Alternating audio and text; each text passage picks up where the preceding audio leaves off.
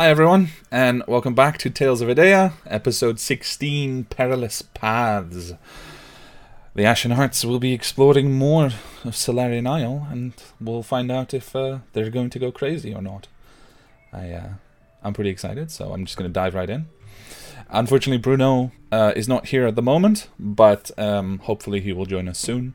Uh, and otherwise, um, I'm pretty sure that uh, Nikolai, you still have control of his character sheet, right? I will double check for you. I don't believe so. I have Carlos only. So, oh no, I just have Barnack. Oh, okay. Then someone else does. Well, I'll give you access in a moment if uh, Okay. if it comes to that. In any case, without further I- I ado, have- oh wow, Karna Sideshow, thank you for the host. Uh, oh, sorry, the raid. We appreciate you very much, and we're about to start, so this is the perfect time to hop in with us. Now for our introduction. Solarian Isle, March, date unknown, year 51 of the new era. A pleasant warmth creeps through the mist shrouded forests of Solarian Isle, the gentle rustling of underbrush almost soothing to the ear. The Ashen Hearts arrived some time ago, perhaps hours, perhaps days, and after sending the last survivor of Patrick Swordandbrand's expedition to their waiting ship, they set out to discover more about the island, with one crucial warning in their heads do not touch the mist. Along their strange journey, they seemed almost to be in a trance, walking and chatting, watching the sun rise in the west and set in the east, and trying to keep focused on finding the mysterious lady that Patrick had gone in search of, hoping that she will be able to aid them in reaching the tower at the heart of the island. Their journey was interrupted by the appearance of a strange item along the road, which seemed to be a square safe with gold plating on the front. In that plating, they found a mysterious code, perhaps something to be to be deciphered, which promptly drew their attention. Yet the Ashenheart's dallying seems to have drawn the white mist, which had so far been keeping out of their path, and now it is slowly closing in around them. Myra sits to the side, but the other Ashen Hearts are gathered around the safe, having been theorizing and trying to figure out exactly what this code might mean. Their appearance appearances strangely changed by some thing about the island, some magical influence that has transformed several of them into animal heads, and two others look nothing like they usually do. Now, you see the mist is slowly closing in, the shapes moving, then falling and dissipating and reappearing in different shapes. But it is not yet upon you. So, what is it that you guys would like to do?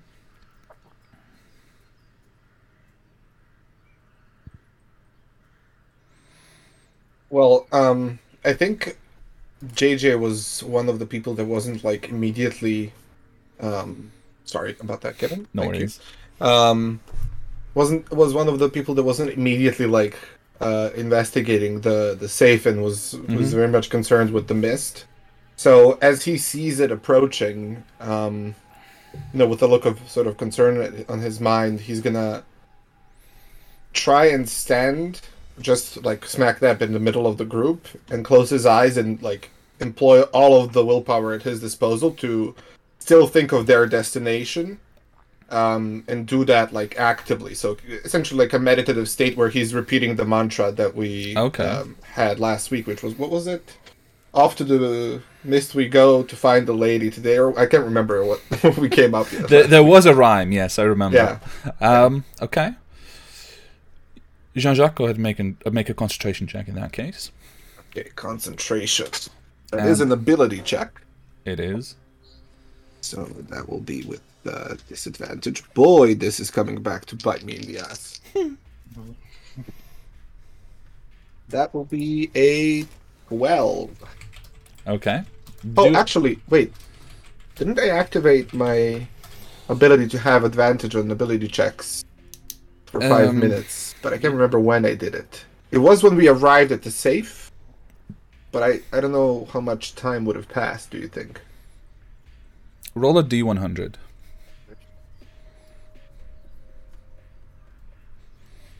Twenty-seven percent. Okay, it's still active. Okay, um, I'll re-roll then because I didn't designate one of them. Sure. Boy, that bit me in the ass. Eight. Okay. So an eight. Duly noted. So Jean Jacques stands at the center of the clearing, um, focusing on himself and their destination.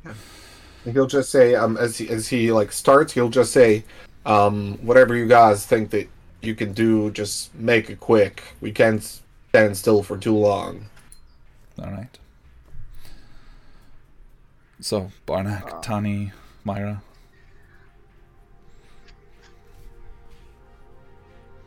Yeah, I I have no idea what this is. I I remember something in the freelancer training. Um, I remember it was something about messages that are secret, but I don't remember exactly what. I was a bit drunk that night or day. I don't remember. So if someone can jog my memory, I might be able to help, but apart from that, I don't like the mist around us at all. No, no. I try and remember what part of the tr- well, I didn't really participate in the training, but I probably read some of the manuals because of bureaucracy. So, do you think I could? I think this particular whatever training might pertain to this would be something you know. It's like an elective that Barnack took. Yeah, it's right, not yeah. necessarily um, in in the the freelancer handbook for for newbies. Um, but yeah, um, so Barnack is is expressing his uh, doubt. I, I would say that Turnok is probably just actively puzzling. He's got like a, a notebook out and he's like writing stuff down. Um, uh, Tani and Myra, what are you two up to? I'm like, I I think I remember what you mean, Barnack. Yeah. It was it was yeah with with some with some with some words and alphabets and Yeah, yeah. So I'm trying to remember too. Okay. I'll, Uh, I'll also try to remember, but since, as I said, oops, okay, there goes my camera. since I was a bit drunk that day, I'll that day. Yeah, like As if there was a need to specify that it was a day. And Myra? Myra, I'm I'm just gonna like start pacing around near the center. Mm-hmm. Um, probably like muttering to myself, saying like prayers, holding my holy symbol, just not liking any of this at all. Okay. do I roll with this? Well, actually, do we roll anything to remember this? If you like, you can make a history check. I, I won't make you roll at disadvantage. Um, I think your natural historical skill is indication enough of uh, whether you can remember this or not. Natural twenty with Okay. no disadvantage. Yeah, that's fair.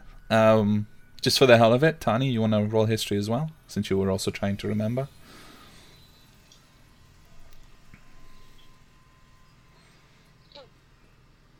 Whoa, natural twenty-two. I kid you not. Yeah. Except minus one, so that's a nineteen. Oh right, I have no idea what mine is. Hold on, I think it's Swap. zero though.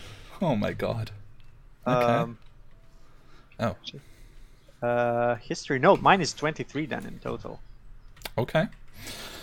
So I will say, the two of you cluster around Turnock, and you start kind of beautiful minding it up for a while. Um, and for a while is not a long time because it it takes you maybe a minute between the three of you to get the grid down, to start figuring out what the rules are for the cipher, and to translate the message um, underneath. And then I will say probably um, because I'm pretty sure that out of all of you, Jean Jacques is the only one that knows Sylvan I am. right? So you had the translation. So you you have to correct a little bit because the translation isn't perfect in terms of the, the way that the letters correspond. Um, we seem to have lost Myra here for a second, so bear with us, everyone. But um, you get the translation done, and you know the phrase as players. So you have that phrase. What do you want to do? It says. It says. Be, be careful what you wish for. There's a slight pop as the front of the safe unlocks, and the golden plate just props up a little bit. I just I'm standing next to Barnack because I was translating at that point, my arms crossed. I just look at him, just like a regular, you know, everyday look, and I just say, "Yep," you know, real good idea to just say it out loud straight away. Mm-hmm. I mean, it's it's a lock. It needed to be unlocked. I, yep, locks are for unlocking. Yeah, exactly. You, I point to it and say, "It's your prerogative as the leader of the group to investigate." So, Of course. Yeah, I'll. well, actually, just a second, and I'll I'll do an investigation check if I may for traps, just you know, just in case. Okay. My, my hand was already there. just grab it, like wait. yeah. All right. So you stop Barnack at the last possible moment and investigate for traps. Uh, go Yeah, ahead. is my still uh, thing still active? Five minutes in. Yeah. Said about a minute has passed. Oh boy, this is gonna be a good night. Fifteen. Okay. Um, as far as you can tell, there's not much room. It's it's literally a, a, a metal plate that has no clear mechanism by which it was locked in the first place, and there's no secret room or compartments. It's quite thin. It's not like there's anything embedded in it, is uh, in it either. So, as far as you can tell, there doesn't seem to be anything trapped Okay. about it. I give him a nod then. All right. All right. Let's see what's inside. Okay. And I begin. All right, so you gently push open the gold-plated front of the safe, and first you think, "Oh, it's empty," but then you realize that in the center of the what would be the bottom plate, even though it's like it's angled, at the center of it lies something, and it's strange because the the safe is angled in, in a way that any items in it should have fallen all the way to the back, but this just lies perfectly in the center. And it is a beautiful golden ring with a small, um, like, expanded portion, and in it are set three diamonds. Oh. Let's see what it does. All right. Do you think it has a voice like Jean Jacques' ring? Oh, I want another voice in my inside my head. Welcome back, Chansey. Yeah, I'm so sorry, guys. Hey, Bruno. You're here too? I, yes, I literally just woke up. I figured you might. Yeah, I'm sorry. That's I don't hear. Well, it's good because you you've just arrived in time for Barnack to retrieve the item from the safe. Awesome. Just setting myself up here. Yeah, no worries. Um, so um, Barnack, I will say, as you let me leave with the placeholder here. One second. As you take the item, those of you that are not directly looking at Barnack taking it, notice that there is immediately a sort of movement in the in the mist around you, and there's a, a kind of whisper that runs through the forest. And I would like everyone to make a perception check. Oh, I'm good with those. I don't remember if I'm good at those. People who were not paying attention to to Barnack picking up the item. That's what you mean? No, no, everyone can make a perception check. Oh, everyone. Okay. That actually Roll twenty is loading. No worries. 18. nice. Well, the four. and that makes it a seven. Okay. That's five, yeah. 19. 19. 22. 22. Okay. Well, I will say this, uh, and Bruno, you can see if you roll 18 or higher. But those of you with 18 or higher, you hear and kind of read an intent in the whisper that runs through the forest. And you hear anger. There is a definite sense of foreboding that creeps over you as you hear this angry whisper run around you. not many voices, but rather one that just goes all the way around you through the mist. Angry, angry at something you've done. The Are there any that, words? no, none that you can distinguish. Okay. Well, whatever that is, we need to figure that out later. Let's let's get moving. The the mist is too close. Yeah, I'll. Yeah, I'll, I'll just pocket this. What is the item? Uh, A ring. A ring, Tarnok. With three little diamonds. Yep. okay. I don't know what mist you're talking about. We're just here to find the lady, and I bolt straight. As as as you're about to do that, you raise your eyes to the path. You still actually have to choose a path, um, because you have two ways, We're left and right. two directions you could go. But as you do so, you watch from one of the paths that you could take, emerging at the s- size larger than a horse, is a wolf shape that steps forward and coalesces into something more solid than what you've seen of the mist so far. But it retains the sort of greyish colouring that's all around you. And it remains connected to the mist even as it steps forward into the clearing that remains around you. You look at the other path and you see emerging there, equally large, the shape of a bear stepping forward. You look to the path that you took to get here, and you see a majestic white stag, also made of mist, step forward. I would like everyone to roll initiative. Oh boy. And let me drag you guys to the map so you can roll initiative on roll 20. Um, here we go. We have advantage on these.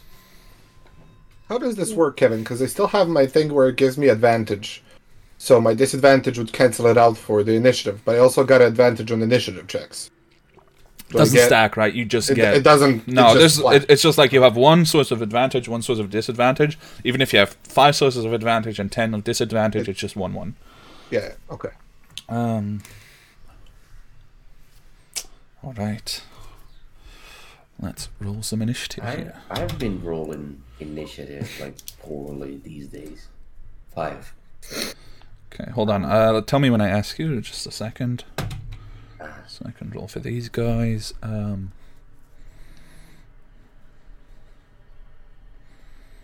Oh boy. Oh boy. Oh boy. Oh boy. I don't like this. Mm-mm. Okay. Uh, anyone above twenty on initiative? Between twenty and fifteen. Fifteen. Okay, Jean-Jacques, 15. This is not boding well. Um, between 15 and 10. Ten. I actually rolled in real life, not realizing. Uh, That that's fine actually. I'm Yeah. I'm writing it down because I have the Yeah. creatures set up differently. I just uh, realized. Eleven. Okay. Um, so Myra 11, Barnack 10. Eleven. Okay. Um, so Tani will go before Myra. Yeah. Well, you guys can choose honestly, if, as far as I'm concerned. No, it's, I think it's better if Tani goes before me. And um, Turnock 7, you said. Five. Five. Okay.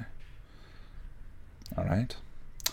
Well, Jean-Jacques, you are the first able to respond. Um, just before we start the round, uh, you guys can reposition yourselves according to where you had envisioned yourself on the map, because obviously I just positioned you roughly in uh, in the vicinity of the item.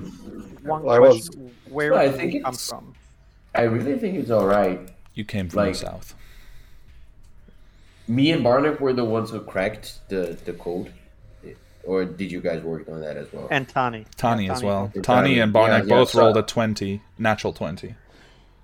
Oh, really? So, so I, I believe that Tani being closer to the, you know, to the safe as well, perhaps. Sure. No, hold on. Stay there. And, I mean, All right. So, Jean-Jacques, what would you like to do? So JJ will just um, put his hands up in the air, Like and to the rest, we'll just say, um, "Let me see if I can take care of this." And then in Sylvan, using my action, I will I will try and here it comes. say to the beasts, and I'll say, um, ancient beasts of the forest, of the mists, we mean no harm. We simply seek safe passage through this. If we have made offense, let us make amends instead. Try and see if I can dissuade them from attacking us. Okay. Roll a persuasion check. That will be uh, 24. Okay. Duly noted. Would you like to move anywhere? I'll just step uh, one step here, or rather here, oh, no, there, because it looks like an arrowhead that way. Okay. Um. So that is Jean Jacques. Next up uh, would be Myra. Uh, so in this case, let's do Tani first. Um, and hopefully Myra will join us again soon. I think the only thing I'll do at the moment is I have this wholeness of body and my my HP is a bit low. So I'll join my two fists like this in a horizontal position and I don't know, try to heal myself first. Okay. And mm, I think that's it, right? If I do that. That is, I don't know, is it an action? Bonus That's an action, yeah. Yeah, so Mhm. uh, you can still move if you want to go in a particular direction, and make sure to add, of course, the HP that you regain to your hit points. Stay there. I'll crouch a little bit in preparation. All right. In that case, um, so we'll let Myra go. Um, well, yeah. I am back. Oh, you're I back. just turned on. So it's really hot here, so our main box tends to go out for safety reasons. So I just connected to my phone's hotspot, so I know it won't go out. Do you want to be just on voice? Because then I'll just put a placeholder for the video. Um, Um, for be- now, I will load up. It it's literally just because it's really hot here. Yeah, it's it's not a problem, but then you don't have to deal with the video uh, part of the the setup for now. My my internet's running better than it usually does on my uh, hotspot, so Okay, okay. it's just gonna take me a minute. No uh, is it my turn? Yes, it is your turn. Um, what has everyone done so far? Um, Jean Jacques uh, implored the spirits of the forest uh, to forgive them, uh, or to forgive you, all of you rather, and not attack you, and that th- that you would make amends. And Tani has restored some hit points and taken a defensive posture. And that's where we're at.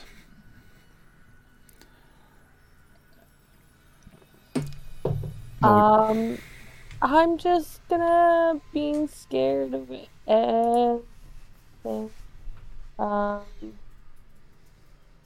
I'm just going to cast Aura of Purity around us. okay. What does that Um, do exactly? I will put it in chat. Everyone knows what it does. Aura of Purity. Purifying energy radiates from you within a 30 foot radius until the spell ends.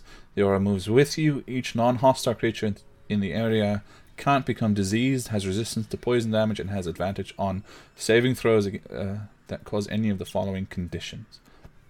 Okay, interesting. Huh. Cool.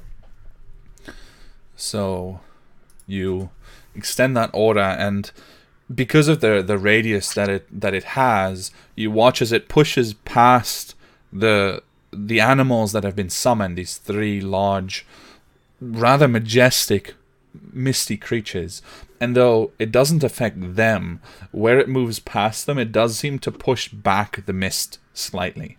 Like it, it creates a very definitive boundary rather than where the mist has just been kind of swirling and making it hard to see how far it really extends. And it, it kind of pushes it to that point, and only the creatures that have come out of the mist remain within the circle with this sort of cord attached to them. Welcome back. All right. Um, would you like to move as well, Myra? I know I moved my token, but I think something happened and I got overlap with Barnack. Yeah, no So I'll just move myself right there. All right. So Myra invokes a spell um, and the blessing of her deity, and then we move on to Barnack. What would you like to do? Um,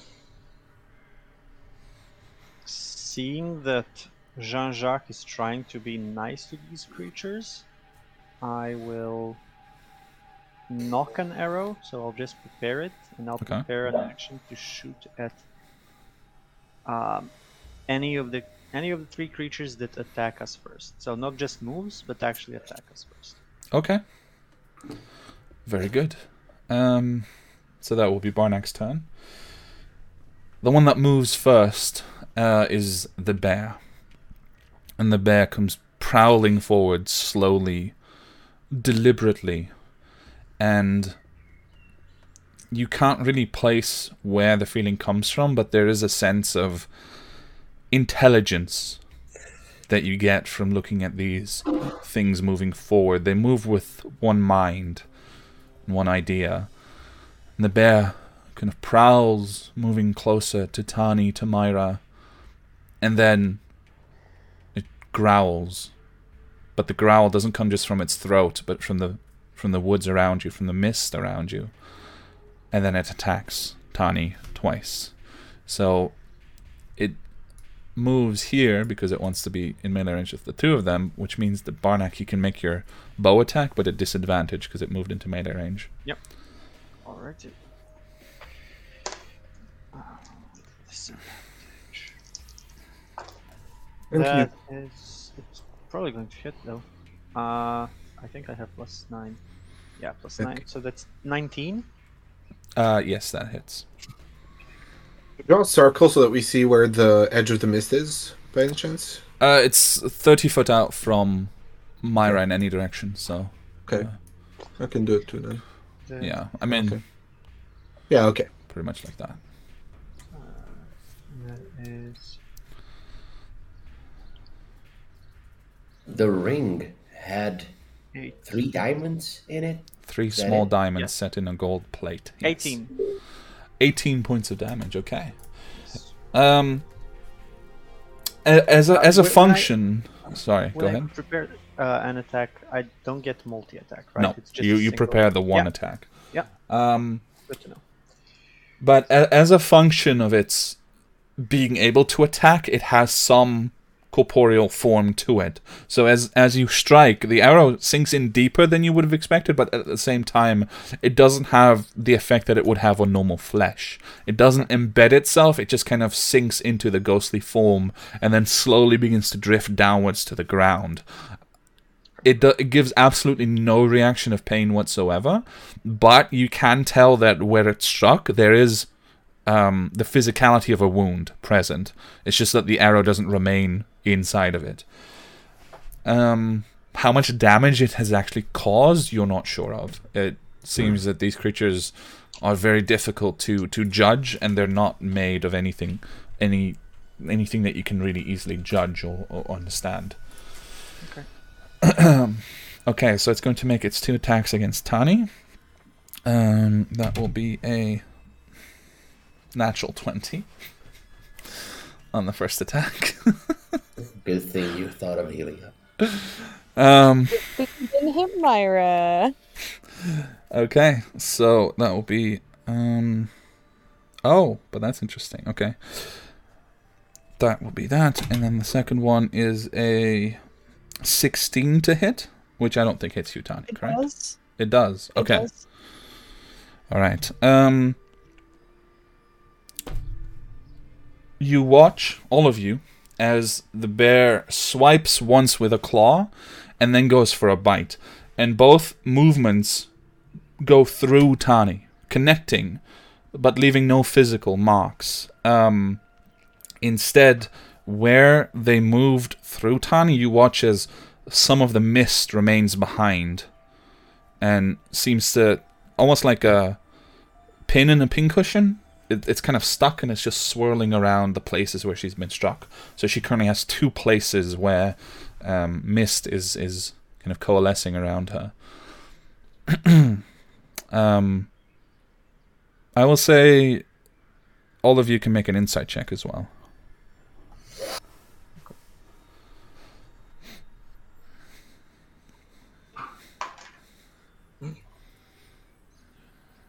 What'd you get? Four. No, not four. Eleven. Okay. 18. 18. or 3.2? Or just them? Uh, anyone. Anyone can make an insight check. Four in total. Okay. Looks like I'll be sending a whisper instead. And Tani, an 8. Okay. Myra, I will send you a whisper. Um, mm, How much damage does it does, does it do? none. None. Okay. I don't like that. hmm All right. Um, next up is um, I'll turn off your five, right? Yeah. So next up is the wolf comes rushing forward, and this will take two claw attacks against Turnock, and then makes a bite attack as well. So it comes bounding forward, but there's none of the normal impact that you would expect to hear from this creature. It's pure mist, and it will make its first attack at a uh, an 18 to hit against Turnock. That hits. Okay. Uh-huh. Uh, the second attack is a 12, which I don't think hits. And the third attack is a 17 to hit. Uh, right on the mark. All right. So same thing happens. Two claw. Well, run one claw attack. The second one you manage to actually dodge out of the way, but then the bite comes down on uh, probably on the shoulder that's closest to it, and it just goes through. And it, it's a very weird sensation for both Tani and Turnock. Um, it's sort of like being partially immersed in water for a moment, and then it just gets pulled away. But you all you also have two places on your body, Turnock, now where this mist is just kind of coming out of you, or rather attached to you, rather than coming out of you. And the stag comes bounding forward and is going to make uh, one attack with its hooves against uh, Jean Jacques and one with its antlers towards Myra. That is uh, 26 to hit against Jean Jacques Yeah. and a 19 to hit against Myra. If you're here. Looks like the I don't. Yeah. Nope. I think she. But 19 hits. Either way. Does it? Have you got access to a character sheet? She does have a shield, I think. Okay, yeah, it does hit. Alright, so Myra and Jean Jacques both are also afflicted by the mist, it seems. Turnock, your turn. Yeah. I didn't want to attack this. I wanted to do something with the ring, but I don't think it's going to work either way. So, yeah. Uh,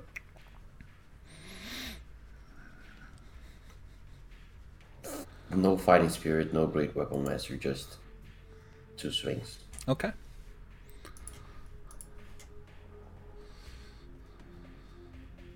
Fifteen. Um, against 22. the wolf, correct? 15, 22. Um, the 22 definitely hits. The 15 does not. So with the with the first strike, you kind of you try to make a very precise attack, but it actually physically sidesteps the weapon. But then you're you're faster with the follow up, and it just goes straight through the body, um, which would have been a deadly cut, but in this case, just seems to kind of connect with something ethereal and wipe away some of the smoke that makes up its body. 14. 14 points. All right. Very good. Um, anything you want to say or any way you want to move? No, sir. All right. I will say, all of you have the distinct impression you could possibly move through these creatures' squares. It might be unpleasant, but you, they're they're made of mist, so there's not enough physicality to block you from, uh, from going through them. Then we come back to Jean-Jacques at the top of the turn. What would you like to do? So, seeing things develop, um, and that my plan has failed, I will, as I prepare to cast a spell, uh, invoke my uh, sorceress powers and move ten feet flying without provoking attacks of opportunity. Mm-hmm. And then I will cast fourth level Storm Sphere, All right. right where I marked there, so that it envelops the bear and the stag. Okay.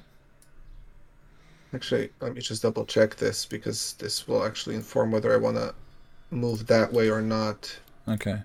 I have just briefly drawn the outline of the underlying ledge that you would be facing underneath the tree. Okay, this would be bonus action. So no, I won't move.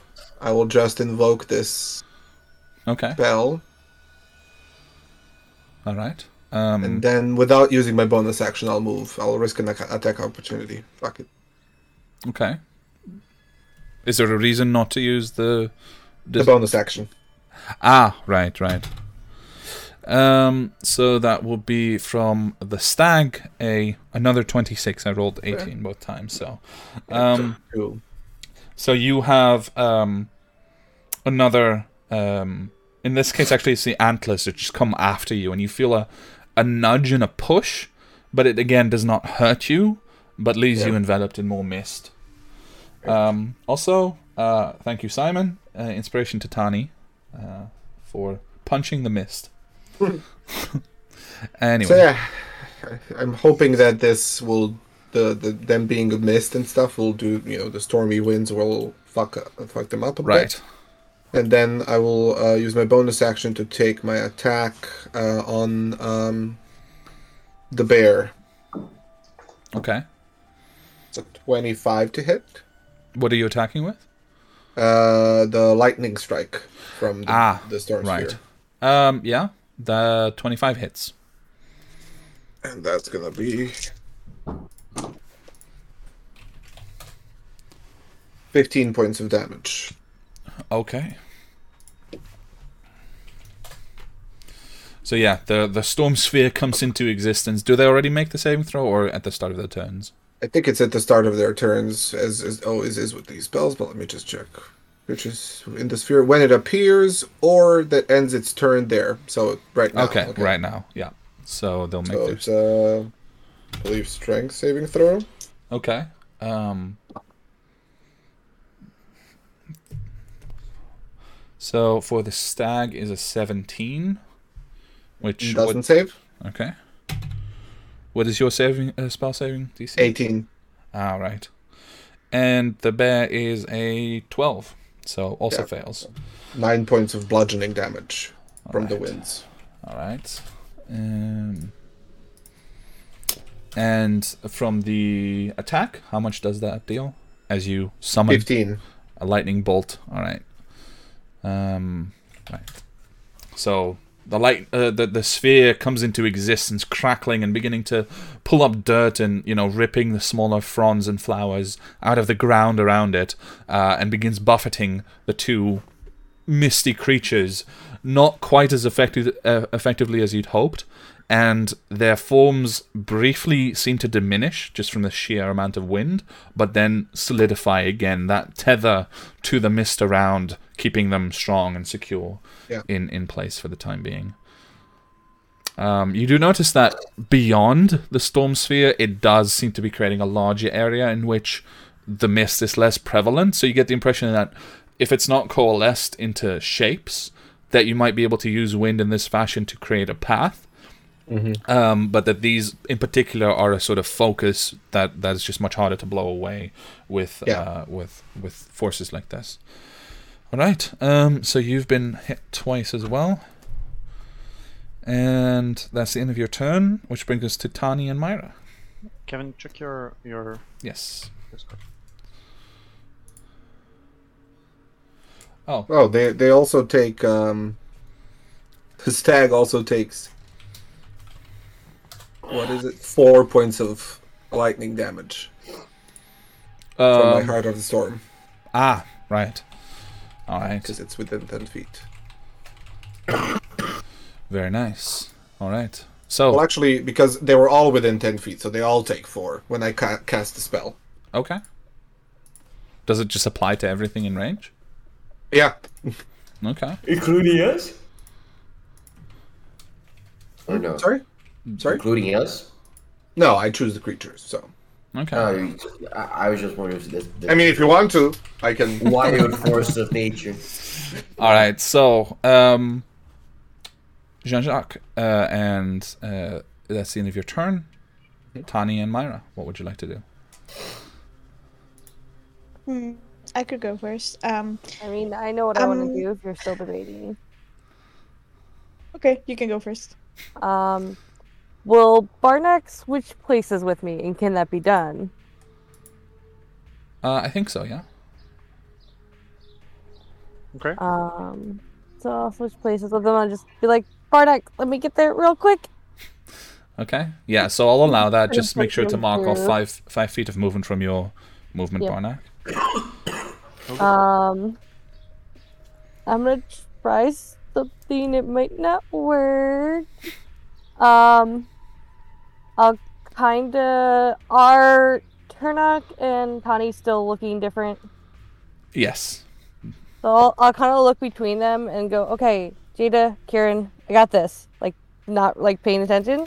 And then I will try casting Word of Radiance on the mist that's connecting Tani and Turnock.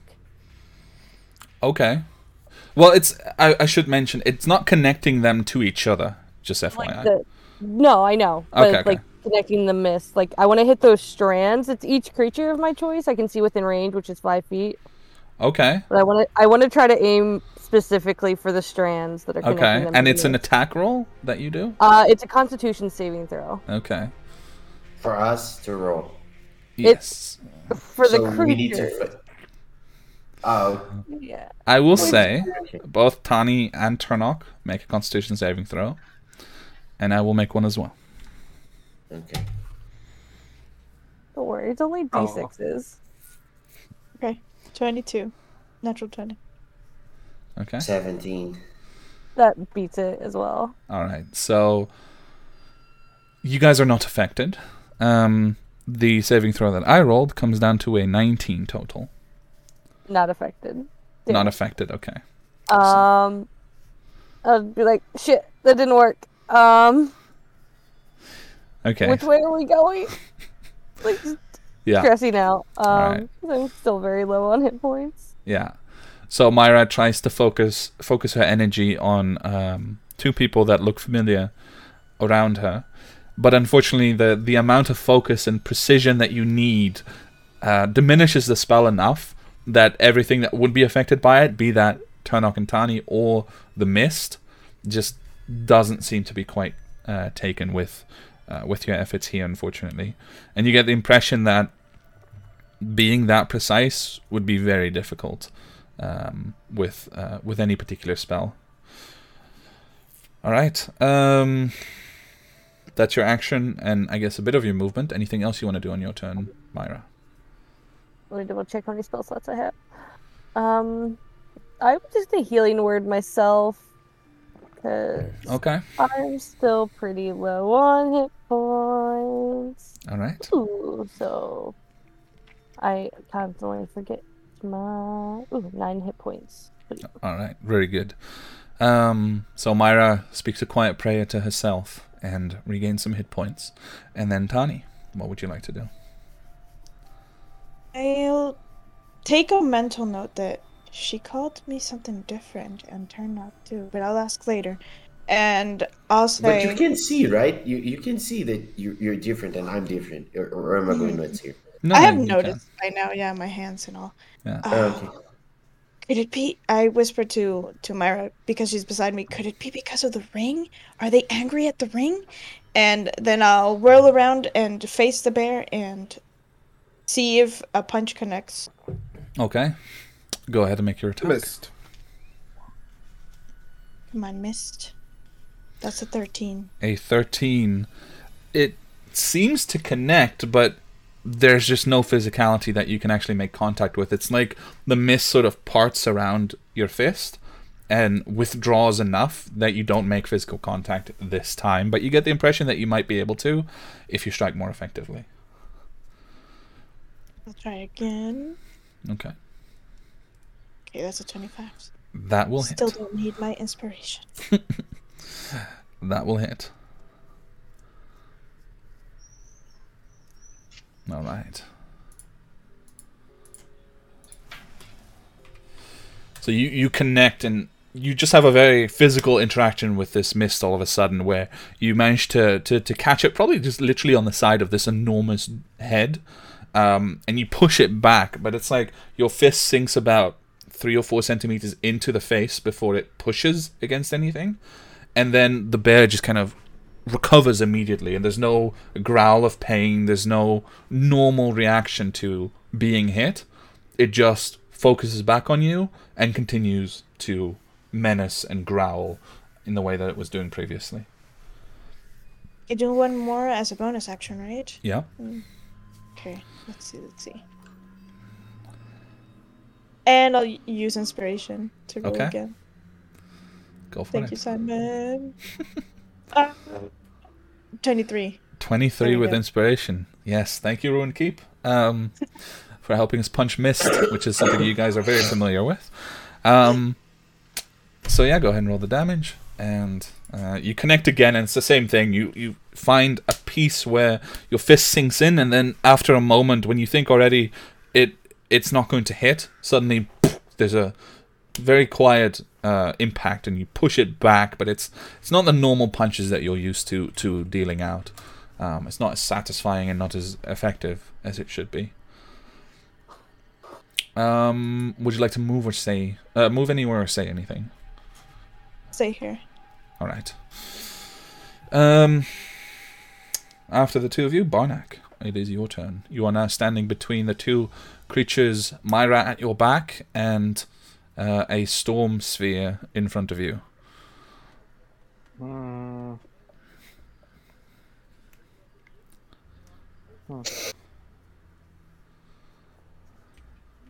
Myra pushing me into the, these two creatures. Oh, just turn around say, "Yeah, thank you for that." And I'll shoot at the bear from there. I, I don't Okay. have anything else. Let me check though. Um, just a moment. Yeah, I don't have anything else. Uh, I'll just shoot at the bear. From there, with disadvantage. Okay. Go for it. Uh, no sharpshooter. Gotcha.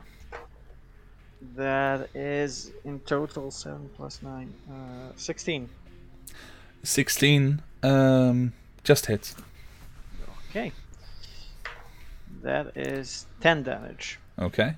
So from very much up close and probably right as Tani pushes into it, it exposes part of the neck and you think, okay, I can shoot right there and it just about gets in there and the whole arrow actually sinks in because of course you're, you're shooting from very up close.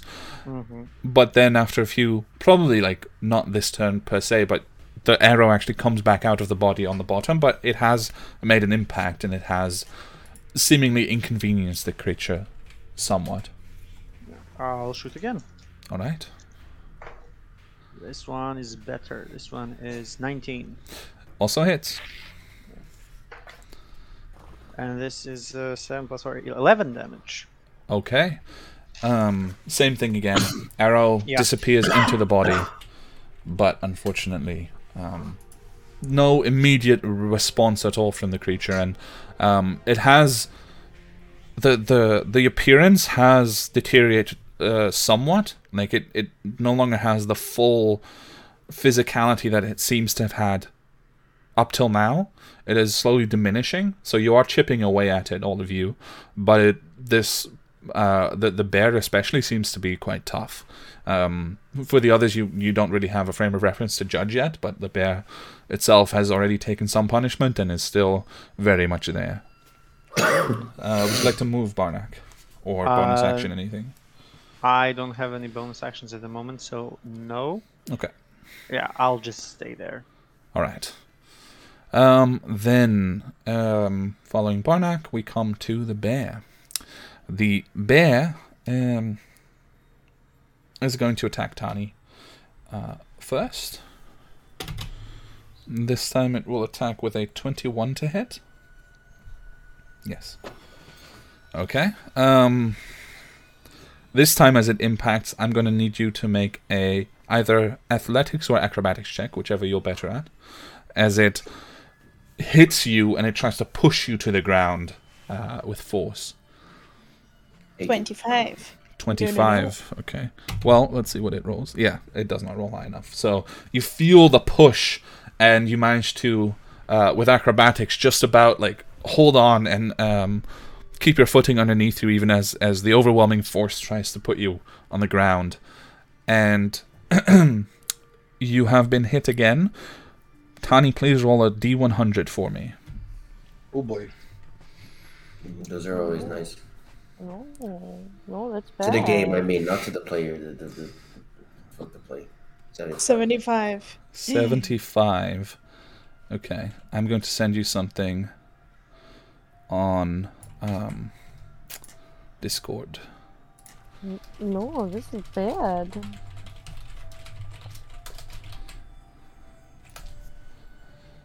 No bueno.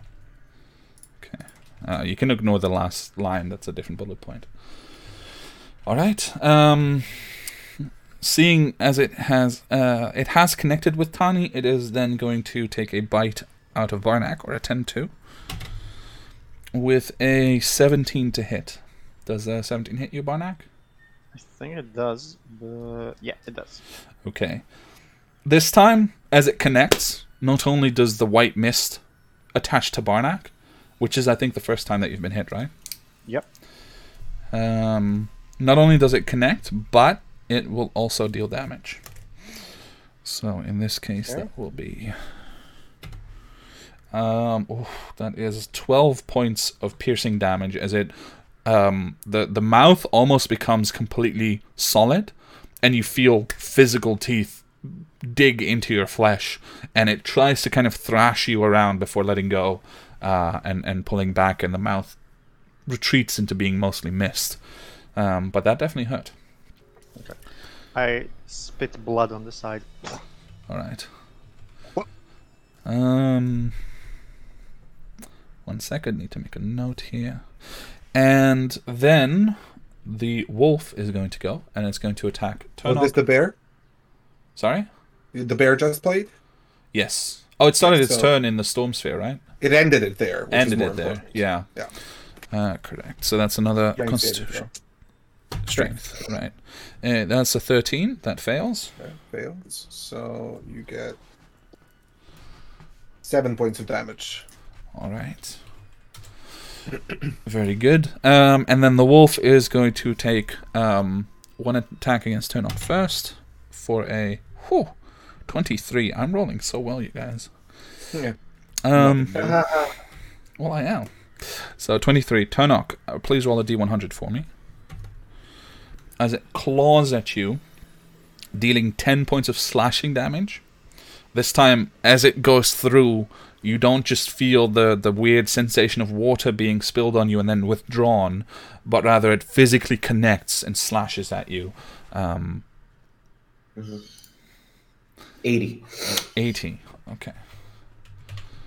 Let me have a look here.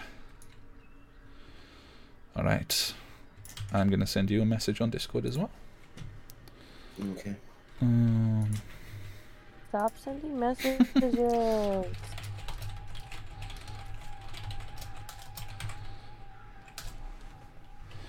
there you go. And with its follow up attacks, twice it's going to attack Myra.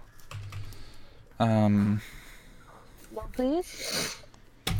first one is a um, 15 to hit. I don't believe that hits, but I gotta double check. I have to reload. Okay, no worries. Yeah, I think I saw 16, but I'm, I'm not sure if that incorporates a shield or not. Um, I believe that's with my shield. alright. Alright, so the first claw attack, like, it, it takes a claw attack at Turnok and scrapes him and leaves him with more mist attached to him. And then it immediately goes for another claw, atta- uh, claw attack against Myra, and then it tries to bite her as well. Failing on the first attempt. And the second one, apparently, because it rolled a 14 for the bite attack. So twice you, you hide behind your shield, and there's just kind of a physical impact, and this time you realize they're definitely trying to hurt you. Um, that is the wolf's turn, and then the stag is going to move up and is going to take both of its attacks against Barnack. Um, that is a 16 to hit Barnack. Uh, my AC is 16. So I think that hits, right? Equal is, is a hit. I think so, yeah. Alright, so the first one hits, and the second was a natural 19, so that will definitely hit. Um, So you are. Oh, that's it. Um, okay, that's nine points of bludgeoning damage from the first one as it rears up and just hooves you in the face. And then the second attack will be. Um. 12 points of bludgeoning damage as its antlers also um, ram into you uh, and try to push you back actually towards the bear. Barnack, also please roll a d100 for me. So, uh, let's see, 100. That is in total uh, 0, 0, and 6. So that's 6, I guess? Yeah, 0, 0, and uh, 6 is a 6, yes. Yeah, 0, 0, 0 is only a 100, yeah. So Okay. Uh, interesting. Could you also roll a d4 for me then? Oh fuck me! What? It's always bad when you roll one more time. Yeah. That's a 3. All right. Um, I'm going to send you a message on Discord.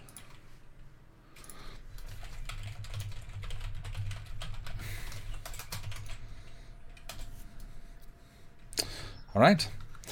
Then, um, that is the stag's turn. It does not end its turn in the storm sphere. The this this whatever consciousness it is connected to, realizing at least somewhat uh, about Yeah. the bear's predicament that it does not want to repeat that, and we come to Turnok.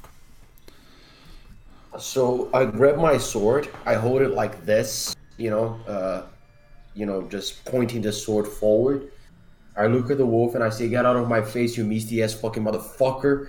I need to get to the lady." And I run through the wolf Okay. with the intentions of getting behind it, and I'm going to hit it twice with everything if I Okay. get there. Yes, you can. So you run through the wolf, and before it can even um, move its physical form to face you, you strike twice from behind.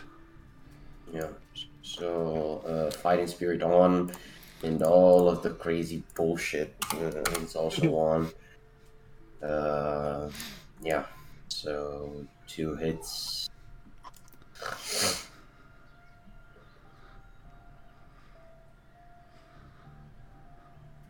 And it's a 17 to hit on the first one. Seventeen. Yeah. That hits. Yeah, let me roll the second one. Yeah, the- the second one's a sixteen. Also hits. Okay. So. Kevin sent you a Okay. So it is a lot of damage. Twenty-five plus twenty-six, well, plus twenty-three. So it's a forty-eight. 48 points of damage. Wait, are you adding the crit thing as well? Because you didn't crit, right? Oh, okay. Just great weapon master. Right, because it's slashing. 20 plus 10 plus 10. Yeah, it's 40. Yeah, it's 48. Very nice. So as you strike twice, And just out of curiosity, me running through it, pointing my sword forward, does not deal any damage because. I didn't have No. the intention of it.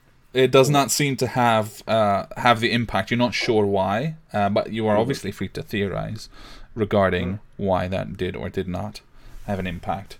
Um, however, the strikes that you do make as you come to the other side, despite the, the sudden outburst of emotion and and um, kind of chaos in in that action, you turn around, you still find your center, and though the breeze that normally rolls in when you invoke your fighting spirit seems distant, it's still there. You still hear that clean bit of air that's not the mist on this island, that's not magical in any way, that is just your center, rolls somewhere, and then you strike twice.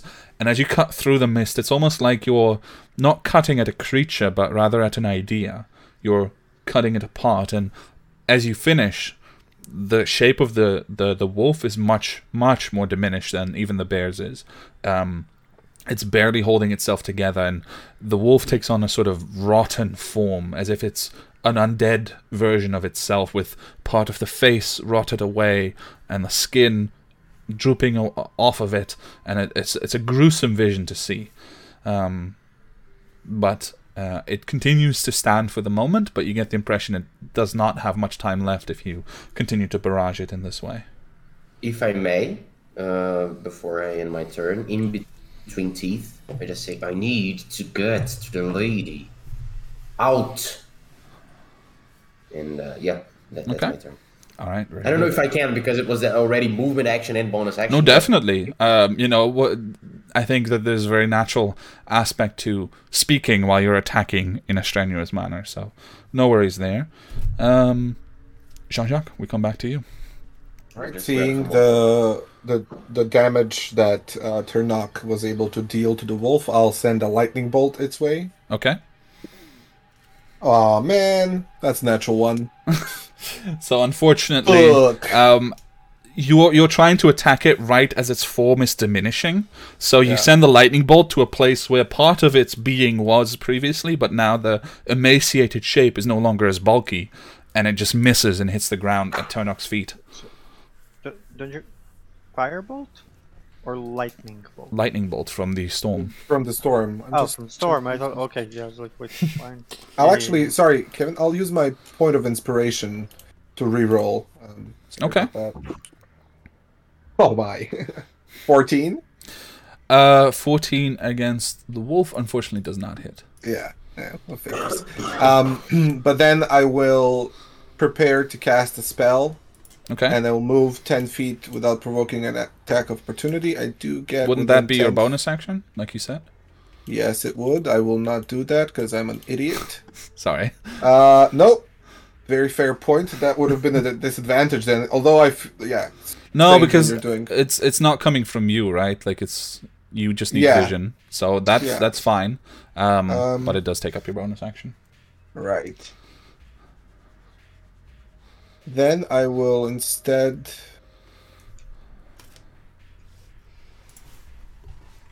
Fuck.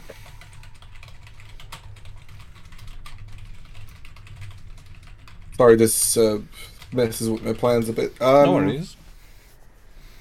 If I move down, let me just see how that will turn out.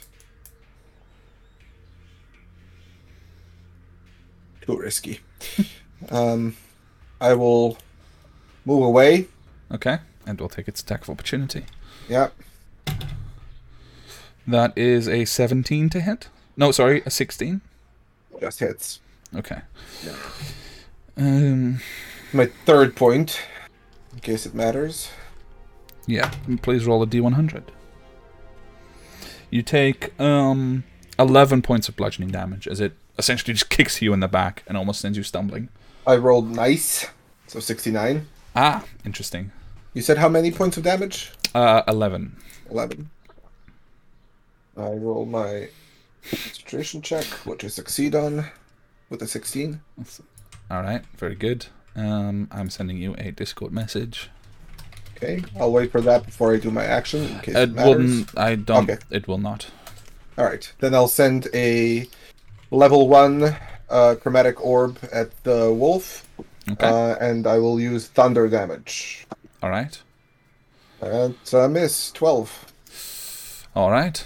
So the chromatic orb just kind of shoots past, and the wolf um, actually has a more f- more normal reaction now that it seems to have been weakened so much, and it yelps slightly and jumps to the side, and your chromatic orb uh, thunders forward and actually hits the tree on the other side and splinters part of the uh, the tree, but unfortunately has no impact on the wolf itself.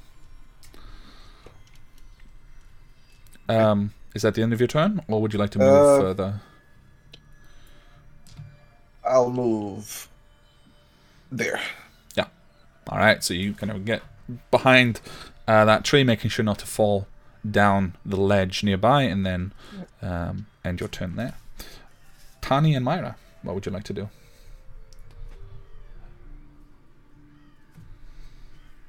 I don't, I don't know what I want to do. Well, Tani can go first. Yeah. Yep, I can go. Um, I'll. I make like an uppercut, trying to punch out its shoulder or chin or something On the bear? first. Okay, go ahead. That fifteen. A 15 um, just doesn't hit. So you, you try to, to, to grab it and, and like hit it, but just as you do, you feel that that slight resistance that you're looking for to connect with just withdraw before your punch and it does not make any physical contact with the creature. I'll spend a ki point as well later for flurry of blows. All right, that gives you Um, three more attacks. Mm-hmm. Twenty-six. 26 definitely hit? hits. That's six damage. All right. Um, wait. Uh, remove one ki point. I have three remaining uh, from the statue fight. Um, yes, flurry of blows, and also, um, based on my open hand technique, I'll. Well, no, no, wait. First, I'll see if it actually hits. Yeah, Twenty. 20 definitely hits. Okay. Um, I'll do that. Well, the the bear tried to wrestle me down earlier, so I'll try to do the same kind of. I don't know, Okay, kind yeah, of yeah. try. Uh, a saving throw, a strength saving throw. Else it'll no dexterity saving throw. Else Okay. it'll be knocked prone. All right. Um, And in the meantime, I'll do my hits. that's a natural 20 on the dex save. Okay. So like, try to do the same thing, but Yeah. resist it the same way. But you do you do deal the damage. Um, And then the last hit is sixteen. uh, 16 just hits. So go ahead and roll damage. And I think you can use your open hand technique again, right? Whenever you hit a creature with one of your attacks granted by your flurry, a flurry Yeah. of blows, so you can do it again if you wish. Yeah. So make another. Dexterity saving throw. That's a natural 18, so that will come down to 20 total. So I'll try again. Yeah, so you, you kind of. Yeah? I was just going. You can finish describing it. It- Oh, I was just going to say, uh, so so Tani, you kind of get into into a physical space, and you you feel around, and you actually reach a portion of this creature that feels solid, and you just grab it, and you start trying to pull and punch at it, and you hit twice, um, but it's a it's a very large bear, and even if it were completely physical, you get the impression it would be very difficult to make this creature go prone um, by punching it in the face. But it was a valiant effort. It was a very valiant effort. Um, Bruno, you wanted to say something? No, I was just going to mention that uh, I, I need to be. I need to go for I don't know five minutes, just because I don't know if you understand the properties of waking up, smoking a cigarette, and having a cup of coffee. But uh, yeah, those are I do. in. I do. and- So yeah, I agree yeah, with so, Bruno. I'm, I'm very go away for innocent. five Um, that's fine. We have Myra's turn, Barnack's turn, Just- and then the creatures. So go ahead and. Uh, No, yeah, yeah, yeah. I, I, I'll be back by then.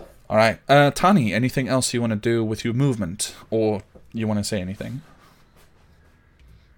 Stay there. All right, I won't say anything. all right, Myra. The wolf is the one that looks the most Yes. real now, right? It looks, uh, Um, rather no, it looks the most faded, but it also looks the most emaciated and damaged. Um, I will use Sacred Flame on him, so he's gonna make a dexterity saving throw. all right. That's a natural one on the save, so that fails.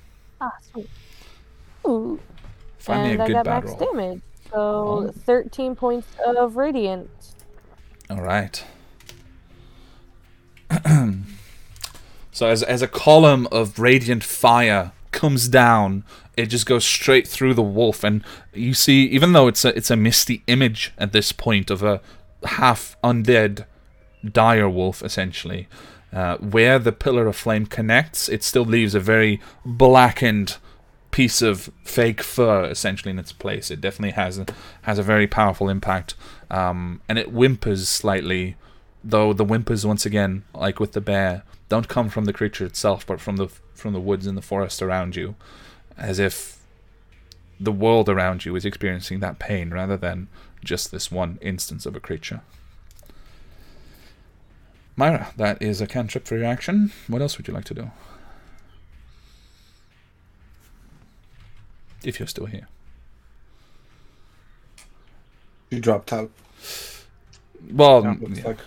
I mean, drop. Yeah. yeah, no worries. Well, Myra can follow up. I think it's just a bonus action movement, so probably not necessarily anything. Um, and we'll move on to Barnack.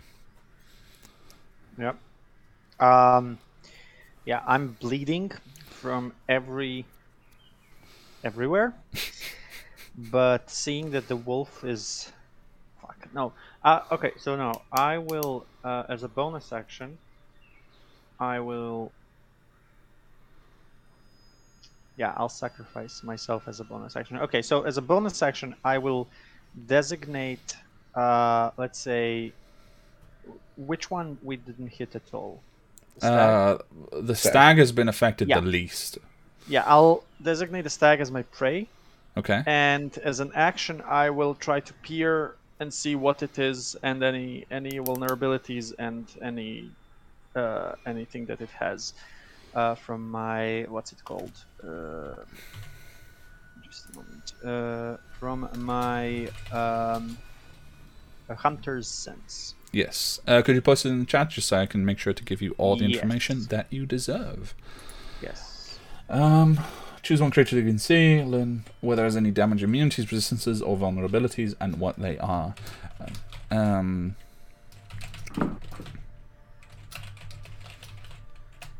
okay. I'm back.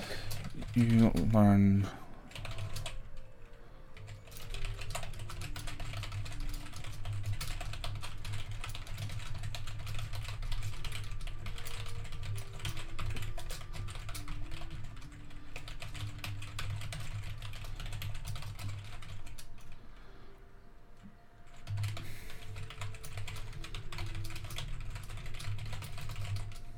What's going on? Um, I am giving Barnack some additional background information about the creatures that you guys are facing. Oh my god. All right. I think that should cover it. Um, very well. Well, Except for the what? Uh-huh, okay. Okay, Yes. so uh, before I end my turn, I will just yell to everyone else. Uh, I'll say, just read reread it. Mm, Yeah, so I'll say, um, be careful. This, these three un- three creatures, they're the same creature. All of them are. A, uh, the mist is the creature they're undead and they're vulnerable to psychic damage and i'll basically put my hands over my head because i know what what's going to happen so i'm just trying to block my head Okay. Interesting choice.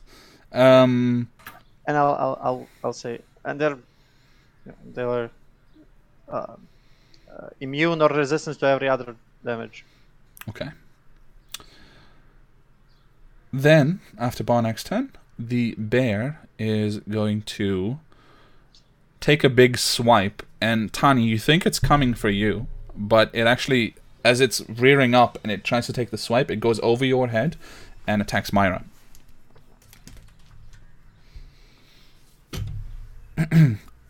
With a natural 20.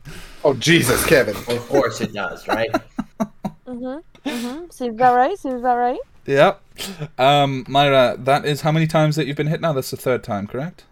Uh, I don't know. I wasn't No, hit. second? Is it miss- It's, it's the second time you were hit once. yeah, I once, believe. right? In the beginning, I think. Okay. I From the stag. remember. The stag hit you once, I think, without dealing Yeah. damage. Oh, okay. With the hoofs. I just didn't hear it then. Ah, Uh, yeah. one with the hoofs in the in that it attacked Barnack Yeah. with the yeah. Um, so Yeah. the bear. Oh, God. This is the With my worst one to get hit by. To be shit. Well, you know, it wouldn't be a session if Myra doesn't go down. So Thankfully, I didn't roll that that high. Um, 17 points of damage in total for a crit. So, Teen? 17. could have been way Um, worse. and then it's going to also, you know, it's kind of standing up, and it's going to just come crashing down and try to take a bite at Myra as well. Why me? What did I ever do to it? That is a 12 to hit, however. So you manage to block an additional blow as it just kind of physically impacts the shield and fails to um, to do anything uh, to you in particular. Um, that is its turn. Then the wolf is going to, still facing the group, no more Turnok in front of it, is going to take its th- well, it's going to take an attack against Myra first. um, for a 17 to hit, which I think you said 16, so it hits, right? Yep. It didn't turn towards me. I, I gave it like 48 points of damage and it's still not focusing on me. It is what it is. Um, so Trying to my get us all connected.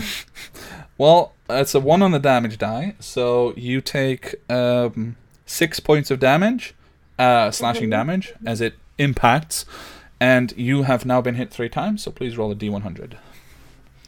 I'm aiming for that w- 100 to that one. 54. 54. Okay. Um, I'm going to be sending you a message on Discord as well. No, no. Um, could you I don't want roll? no message. Could you roll a d4 for me, please? Uh, I could, but I don't want to. And also, Four. uh, concentration check, Myra, for the Oh, aura yeah. purity. Yeah. Uh, so the aura, so the first one was 17, so it's already, wait, plus my constitution. Yeah, it's it's a 10 only that you Uh, have yeah. to get, so that's fine. And on the d4? Uh, four. 4. I okay. drop aura. Yeah. The All right. aura is dropped from the first hit. Oh, so okay, okay. Six. I need an eight to at least keep it. You always need a 10 or, or higher. Yeah. Well, I have a plus two constitution, so Ah, okay, Yeah. gotcha, gotcha. All right. Um. So as Myra is hit and um, the the claw goes through her body, the wolf kind of yelps again as if it is experiencing its own pain once more, and it just begins to slink away. And it you you think you maybe to try taking attack, attacks of opportunity, but the others also begin to fade away, and before long, you are left in a clearing without the aura that Myra is providing, but no more mist directly around you, and the creatures having dissipated. Um, These fuckers, they just wanted to get us crazy. Wow. And then they were done. Not even Yeah. a fair. Um, all right. So, um, Ma- Myra, did we buy any potions? uh, w- w- we came prepared. Yes, yes, we did. Yeah. We we just used There one? we used one normal one on Myra. Yeah. I and I start to think how much time ago that was. You know how much time before when I was at the before, and it was like weeks ago. yeah, and uh, did we give any to, to to that other fellow? No, we didn't. So yeah. Uh, Right, I we have, have still a lot of health potions. I, I still have, I one. have one greater on me that was I given to have me. one normal. I'll use one normal one immediately. If you guys could all make a wisdom saving throw, please. Do I heal up before that or no? Yes. I can, was- but I don't wanna. So Twenty. No, I'm gonna do the same thing. I don't wanna. Okay. You still have to. I'll Okay. use an inspiration. Fifteen. 21. Okay, 21, 20, 15 from Myra, I heard. I'm gonna roll Mhm. again. Come on, come on, Where's come on, this? come on. Just Tani and Eight. Barnack. 19 in total and 19. 6 healing points. Okay. And Tani, how much did you roll? 11. Okay. I have uh, a message for you. Uh, but first, could you roll another D100 for me? Oh, Jesus. Um, I'm gonna drink that healing potion. Was this a charm effect, Kevin? Can I roll an advantage? It was not. But you already, as far as you can tell, you, you, you managed to Yeah, resist. I could only get one higher, so. Yeah. So I rolled a d100? Yes, please. Okay, I'll take it. 88. Okay. Let's see. Um. Okay.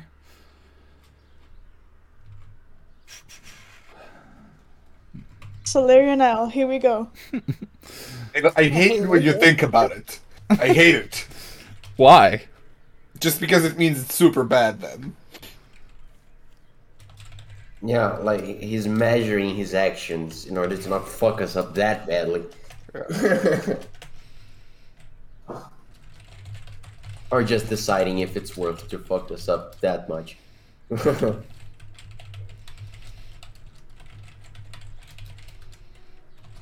place.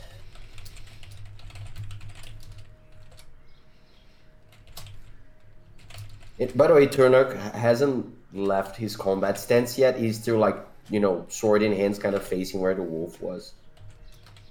Stuff like that. Hmm. It's hard to express.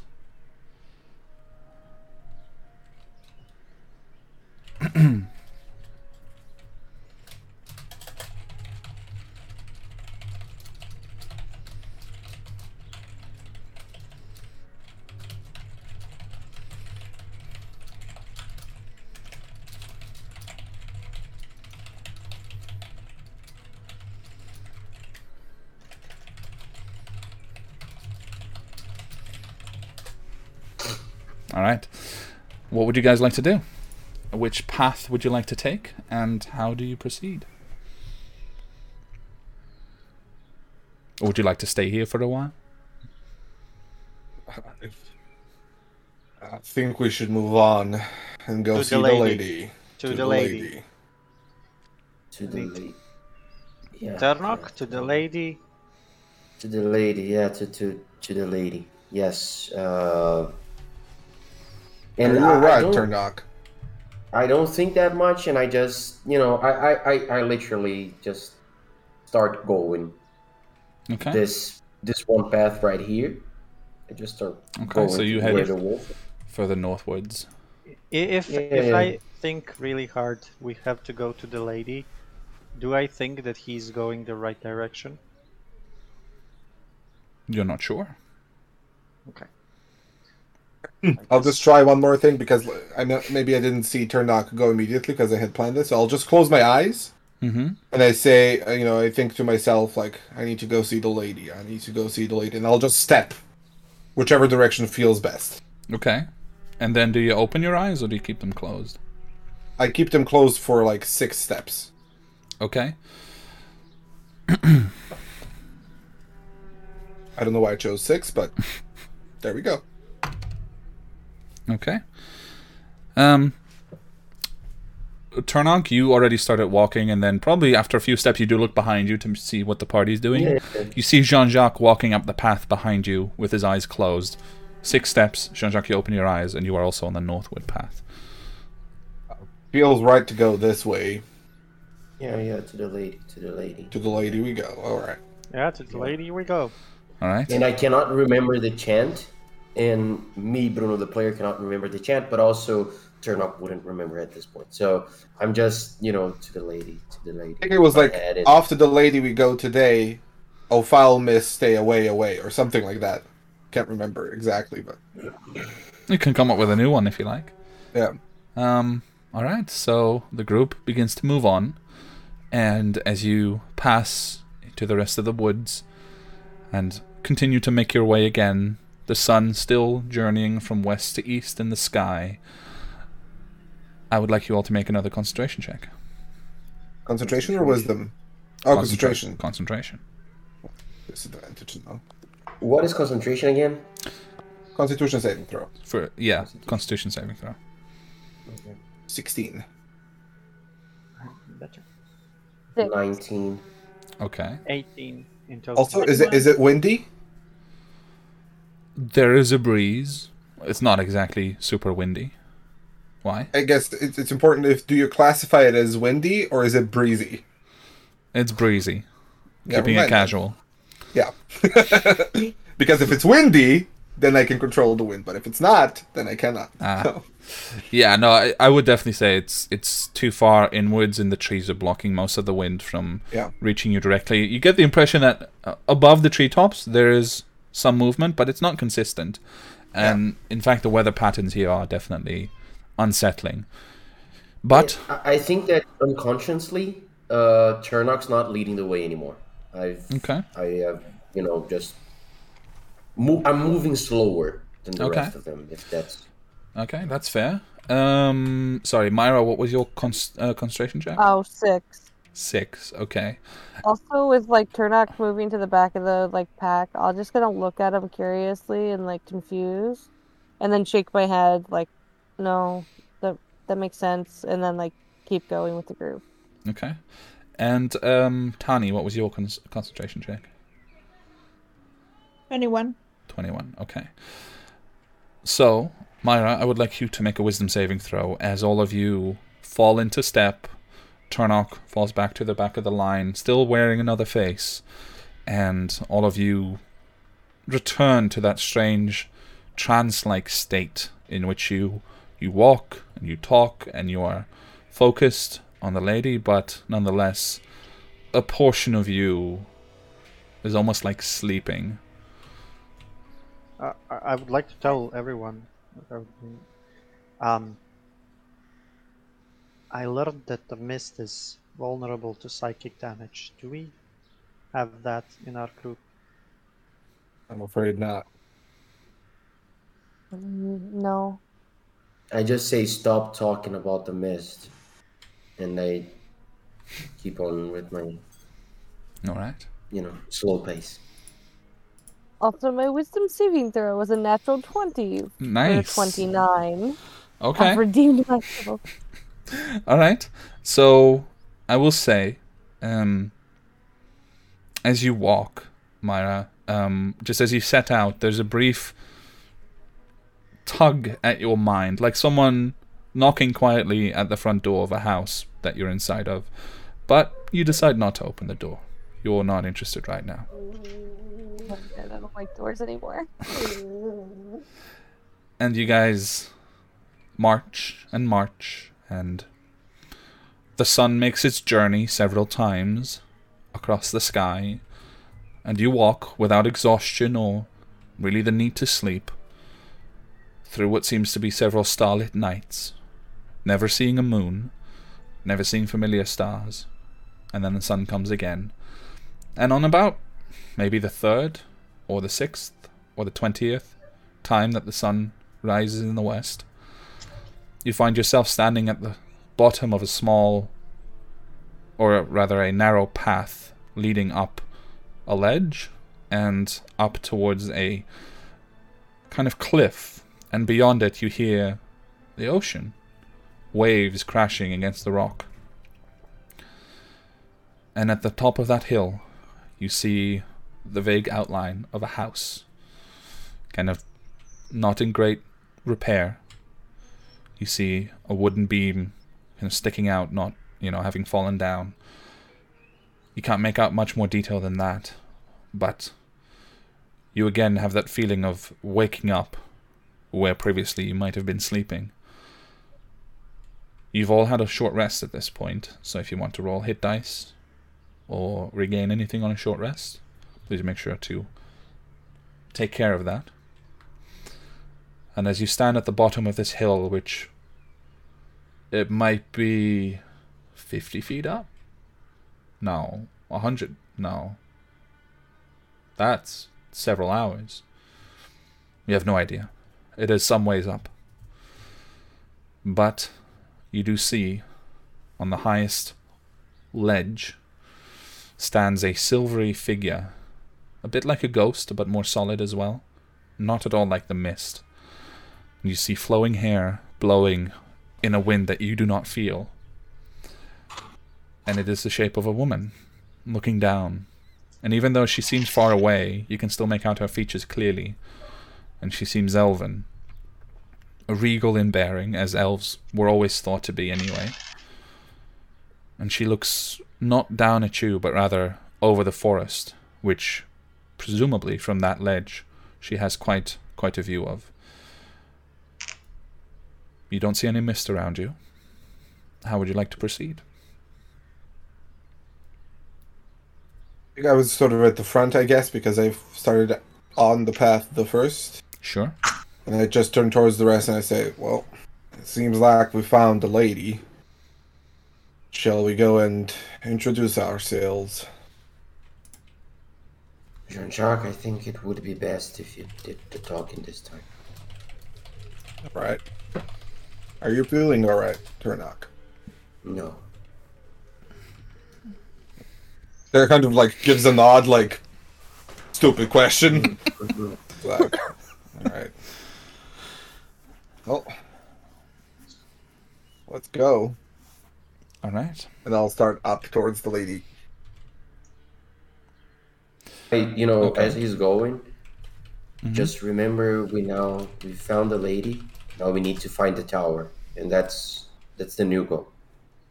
Yeah, Yeah. and don't don't remember don't we got don't trust the lady.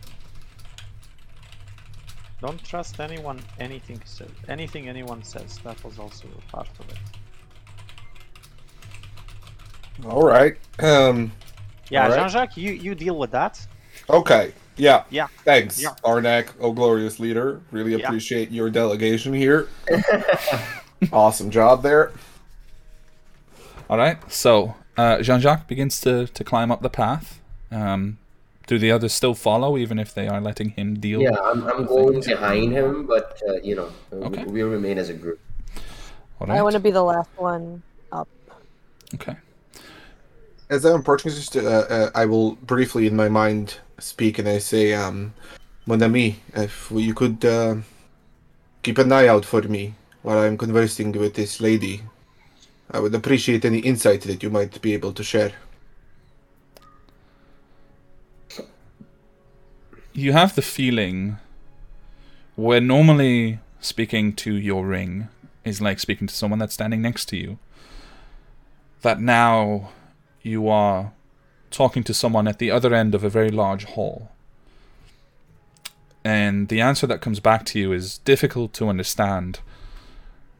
And the only thing that you can pick out is what seems to be the word name and Odira. Odira. Okay. You can make an insight check though to the sounds that come to you. Yeah. Disadvantage. That's a 19. Oh man. 12. 11. Um it's weird. It's mainly weird. Okay. All right. Um, as you begin the climb, she is no longer at the edge and has disappeared for the moment. But when you arrive an undetermined amount of time later, you come to a small platform at this sort of cliff, this this rocky hill that's jutted out over the sea, and you hear the sea more clearly crashing against the waves below. And indeed, from this platform, where you see on the on the right side, you have the house, but beyond it, you can just look over the ocean for miles and miles and miles, and it's a beautiful sight. The sun shining down, the blue ocean, and you see standing at the edge, overlooking the ocean, is again that same female figure of an elf, clad in what seems to be flowing robes, very beautiful, but her entire being just overlaid with this sheen of silver light, as if she's not quite here in her entirety. What do you do? I approach to uh, a respectful distance Okay. and I bow very deeply. And um, in Sylvan, I say, Greetings and salutations. And I look up at her and I say, Lady Odira. See what happens.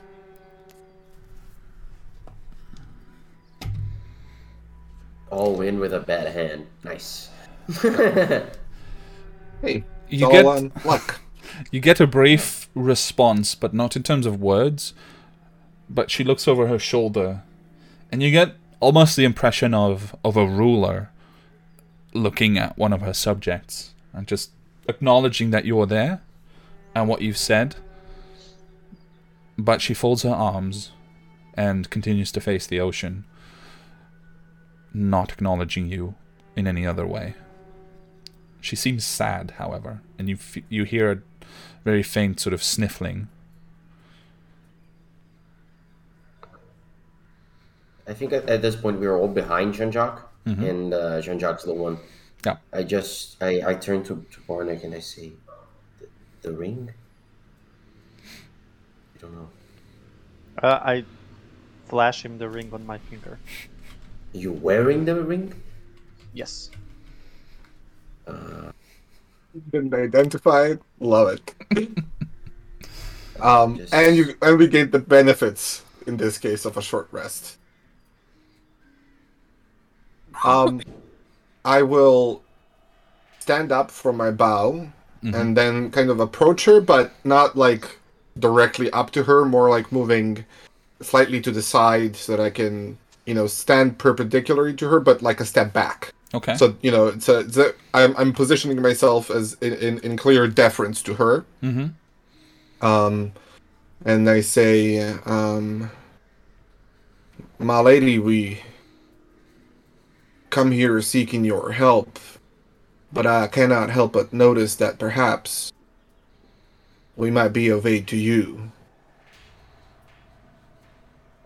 If I, as your humble servant, might inquire as to the.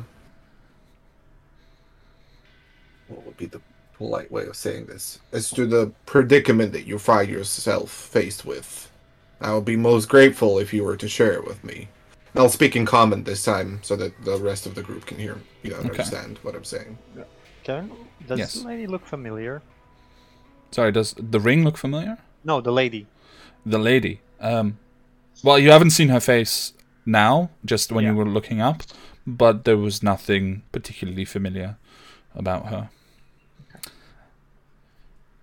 From the position that you've taken up, Jean Jacques, as you begin to speak to her in common, you see the slight downturn of the corner of her mouth.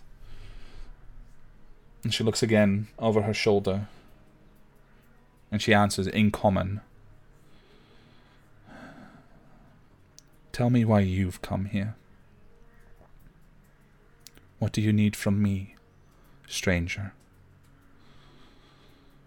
Right, I'm just checking. You think this feature can be used once afterwards? Oh man, it's only once.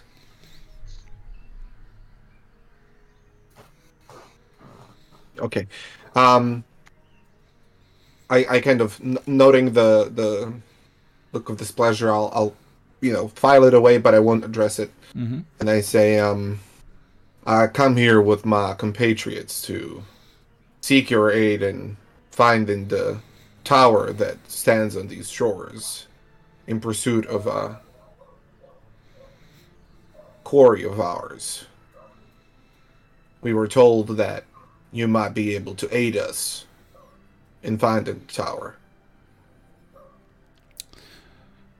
She turns around, and you see that despite her seeming to be more of a ghostly apparition than anything, she is holding a very real physical book, a notebook it seems, but slightly larger, like a journal, to her, like cradling it to herself, and the face is streaked with a few tears, and she looks at you, then looks over the group, and then looks in the distance where that tower rises above the forest, ever present. And in that moment, as each of you look at her, you watch at a strange phenomenon, because though you see the face that is streaked with tears, it briefly flashes to one filled with laughter and joy, then to one with anger, then it, it it's like um, a really quick switching of different images overlaid on top of the real version, and it distorts and it returns to the tear stained version as she addresses you again. It is a fool's errand.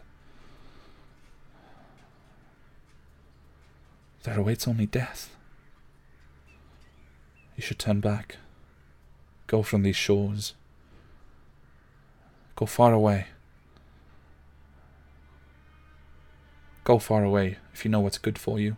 And she raises her voice slightly with that last bit to address the whole group. Just turn back. Be away from here. Save yourselves. Let the calamity come. Live live it out far away.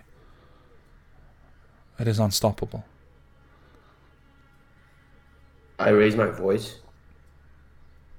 We cannot leave the fool who initiated this quest in the first place here, either dead or alive. Have you met him, Patrick? You see that she kind of clutches the journal more tightly. She looks at you, Turnok. And she says,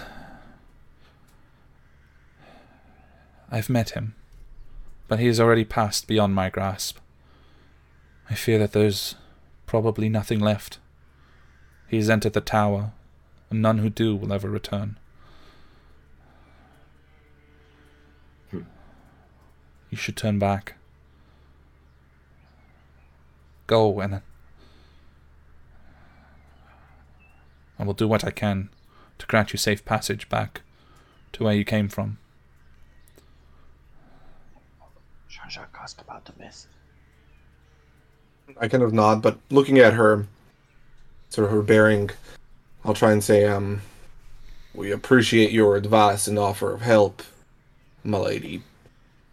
Unfortunately, we are bound by duty to a grieving wife to return with news on the fate of her husband, whom she has lost, and we simply cannot afford to go back empty handed. We must know his fate and be able to confirm it. We do not take on this quest lightly, but we simply cannot leave her with the knowledge that Patrick might be alive or dead. As you tell her these words, you see again that shimmering, that, that abrupt and unnatural shifting of her features, and where it goes from quietly tear stained, you see a brief moment of horrible anguish, her face just twisted into a scream that doesn't come. And then it goes back to the way that it was. And she just mutters quietly, I know that pain. But if he's entered the tower, I don't know who could succeed. I fear that if I let you go after him, I will only be sending to you to join him in death. There's something captured there that you cannot defeat. I don't know of anyone who could have.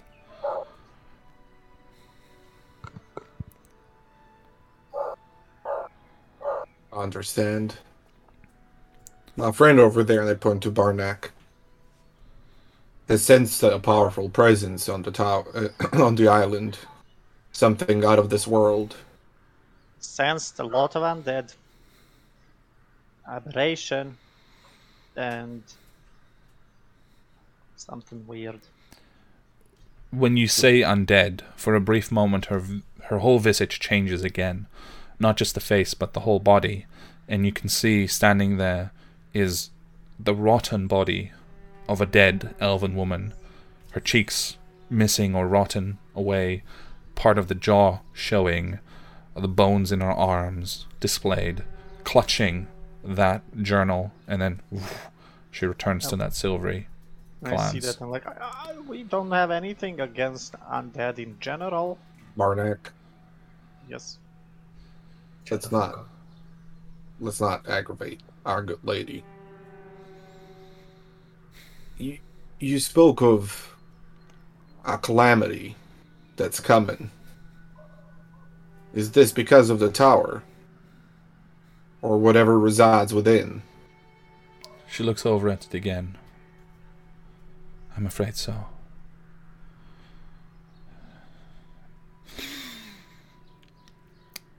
My husband. Many years ago now. She kind of looks at the sky for a moment. I think it was many years ago. When everything was going wrong. Trapped something there that was trying to come in. But he wasn't able to force it out again before we were all. And she just falls silent. And you see that for a moment as she falls silent, she still mouths more words. And she gives an explanation, presumably, of what happened to the elven hmm. people. But you literally cannot hear anything that she says.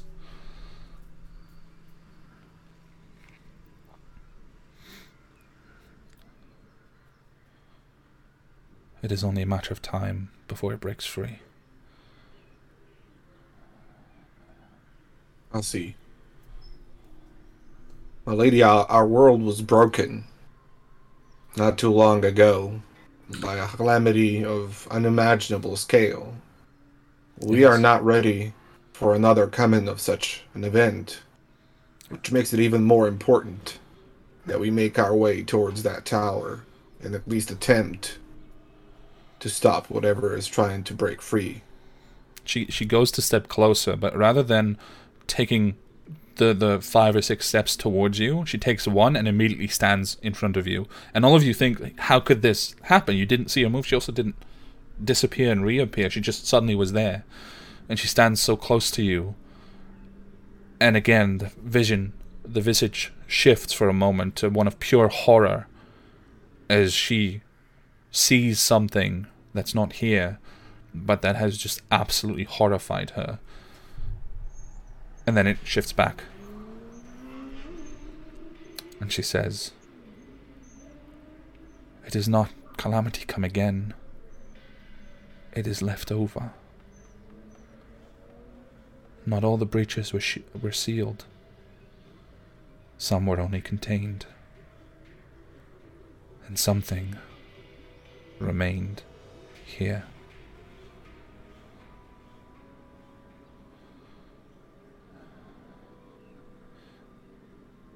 How determined are you? Tell me your name.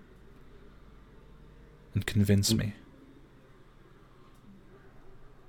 I look briefly towards the rest of the group, just kind of scanning their faces to see if they, you know, are affected by this in a negative way, and I turn back towards her. Mm-hmm. Barnack was alive during God's Fall, right? Yeah. Oh, you were pretty much born into Baby. it, I think. Yeah, as a Like, baby. th- Then, then maybe five, ten, Well, how old is Barnack?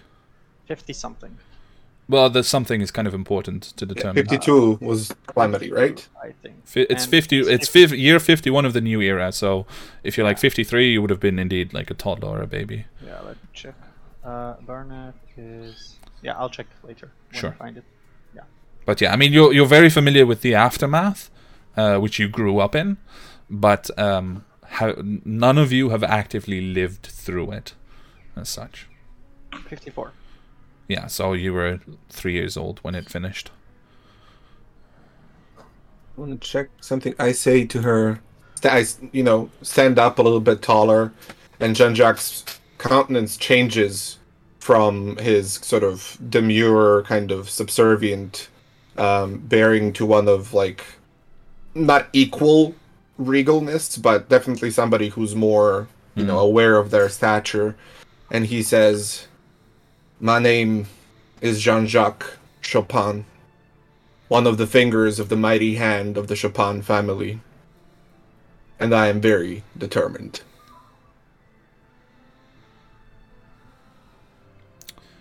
Roll persuasion. Oh boy. This is at a disadvantage. Let me see if I have anything. I don't think I have no sorcery points to make this better, so Can can we nothing there. all try to to help, as in introduce ourselves? Yeah, the, I'll the- the- I'll allow you like, to make a group check if you each want to introduce yourselves, and then we can add it all together and set a DC for that. everyone, I got a plus eight, so even with disadvantage, I, I'm good, but you know, It's up to you guys. you never know. Yeah. You kind of have this like uh, a few seconds after Jean Jacques finishes speaking, and she sizes him up, where you could potentially step forward and draw her attention, and you know, add in your own persuasion. I'll, I'll keep quiet then. Yeah. Okay. Any of the others want to Yeah, try? No, Why would I add in my negative persuasion? Okay. What did you roll, Jean Jacques?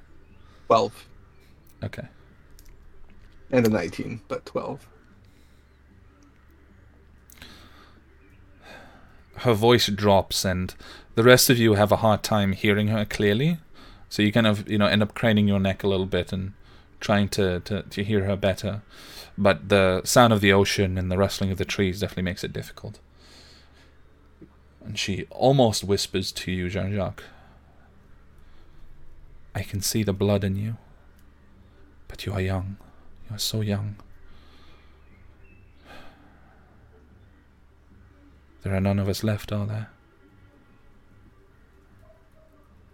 Only one that I know of. She looks at you. Make an insight check. You can roll this without disadvantage.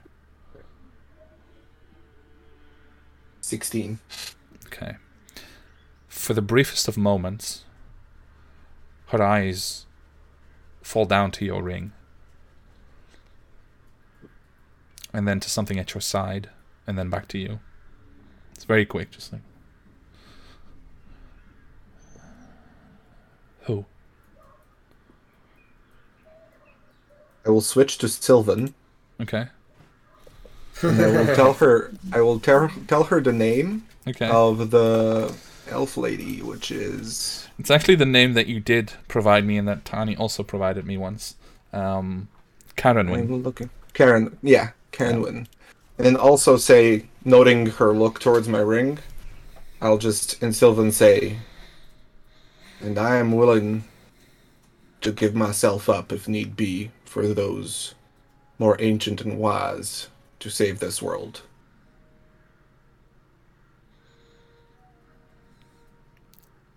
She answers something in Sylvan, which I will only write to you, um, because you are the only one who understands. I hate it.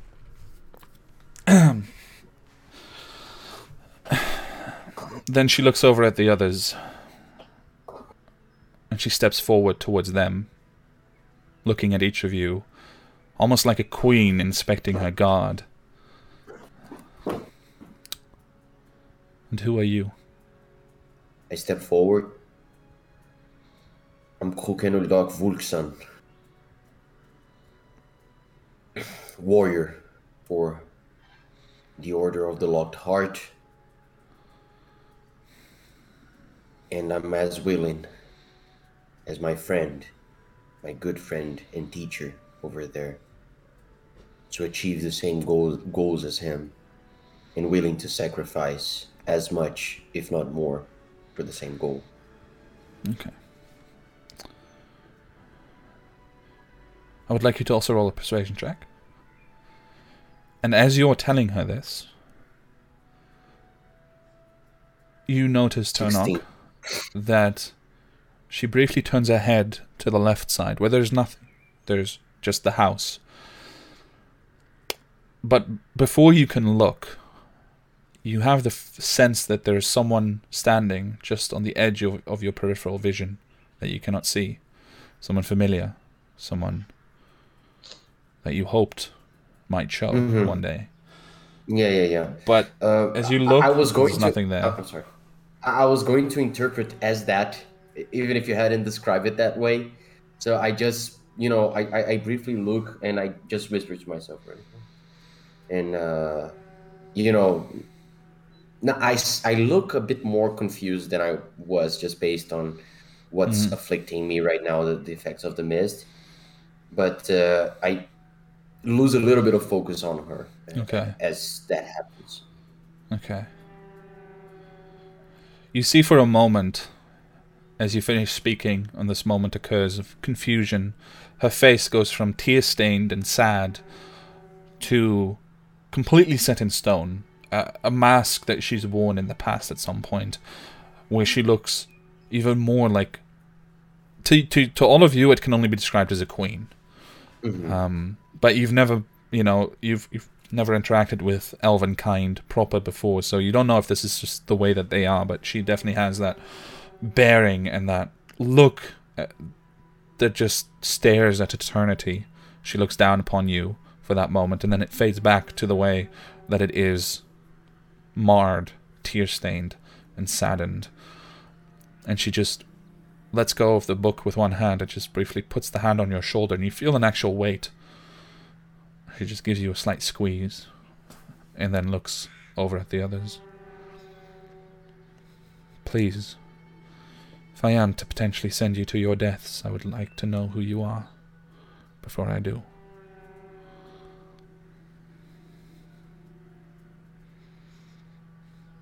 She, I- she's looking at, at, at Yeah, at the rest of you standing oh, next to sorry, Turnok, sorry, yeah. I, yeah, yeah, I was. I, okay, okay. Sorry. Hmm. Okay, Oh, I, I didn't indicate that, but I, I bowed after I said that, Okay. and uh, I, I'm not making eye contact. Okay. Hearing both Jean-Jacques and Turnok say a lot of big words and a lot of important words, Barnack will need a, a moment to think about it. Okay. So she looks expectantly down the line. First at Barnack, then at Tani, then at Myra.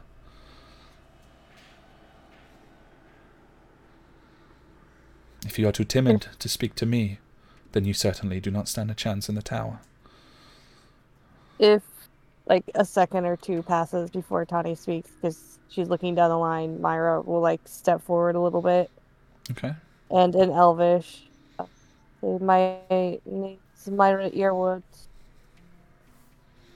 I've been with these fools for a short time, but I trust them, and I trust my God to lead me to where we need to go. Okay. She takes a step, and just like when she moved towards Jean Jacques, she just arrives immediately in front of you, Myra. And she looks at you. And her face, rather than her expression changing, her face just suddenly shifts to one of intense curiosity. An expression that you might have expected from her reading a very interesting book or being presented with a mystery. And she just looks you up and down. You are not what I expected.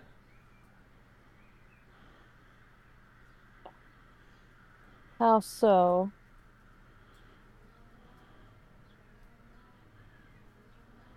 I will not say. But I accept. And she looks at Myra again, and then her head just snaps towards Jean Jacques.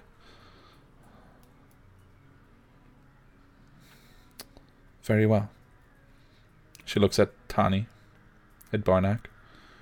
I would still learn your names, if you will share them.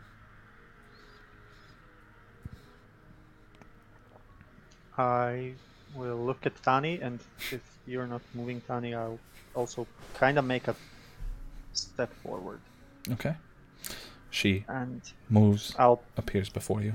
yeah I'll I already am much shorter than her, but I'll still bow my head. Uh, and I'll say, well, again with this. Uh, introductions. We get introduced every single day. My name is Barnack Stoneheart, and I am a dwarf who wants to see this world be better. I am also someone who will not let whatever that thing in the tower is hurt the friends that I have here. Even if it costs me my life. There is a silence. And it lasts. Do you look up at any point? Because you kind of indicated bowing. Yeah, well, I, I bowed, and then while I was speaking, I was. Okay, up. okay.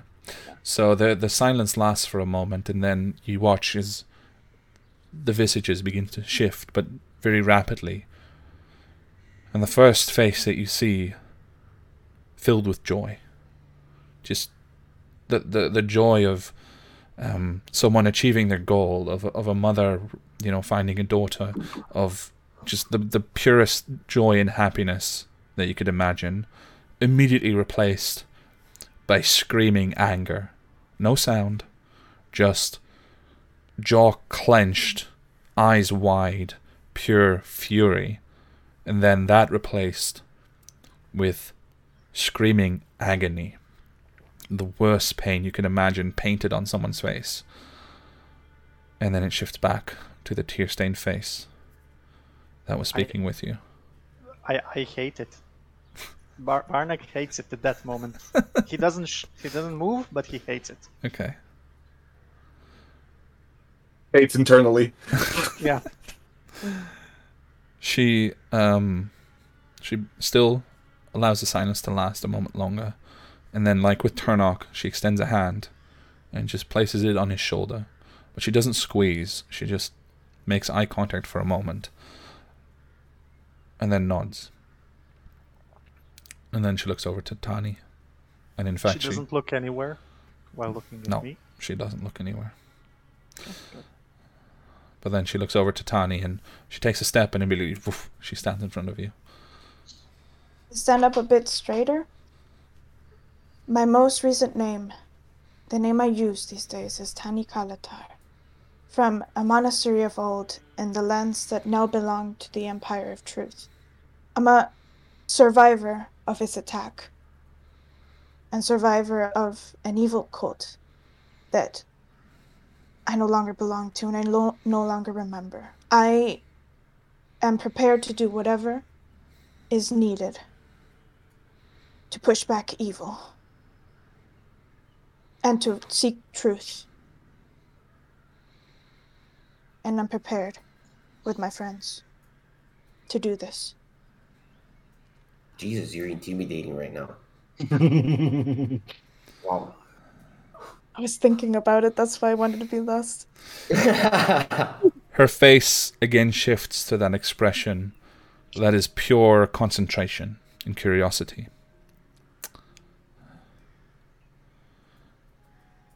And you see her step back, her, sh- her face shifting back to her more natural state, where she actually has expressions and emotions that change. And you see her looking over your head for a moment. And she inspects you, but she inspects almost as if she's looking at a larger version of you, taking you in completely.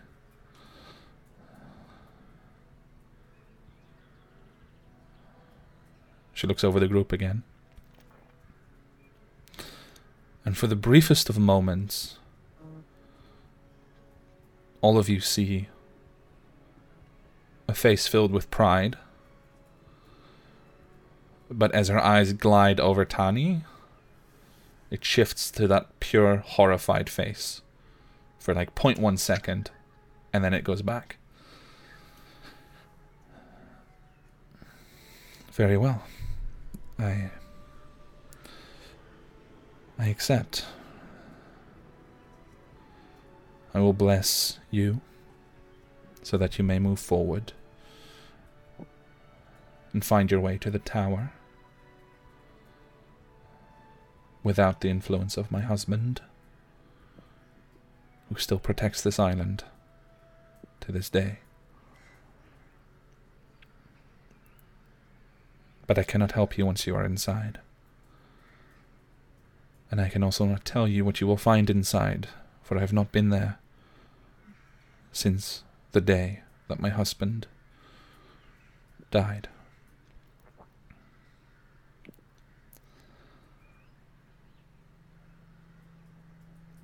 Are you in need of rest? Yes. Desperately. Immediately. She nods. She looks over to the house.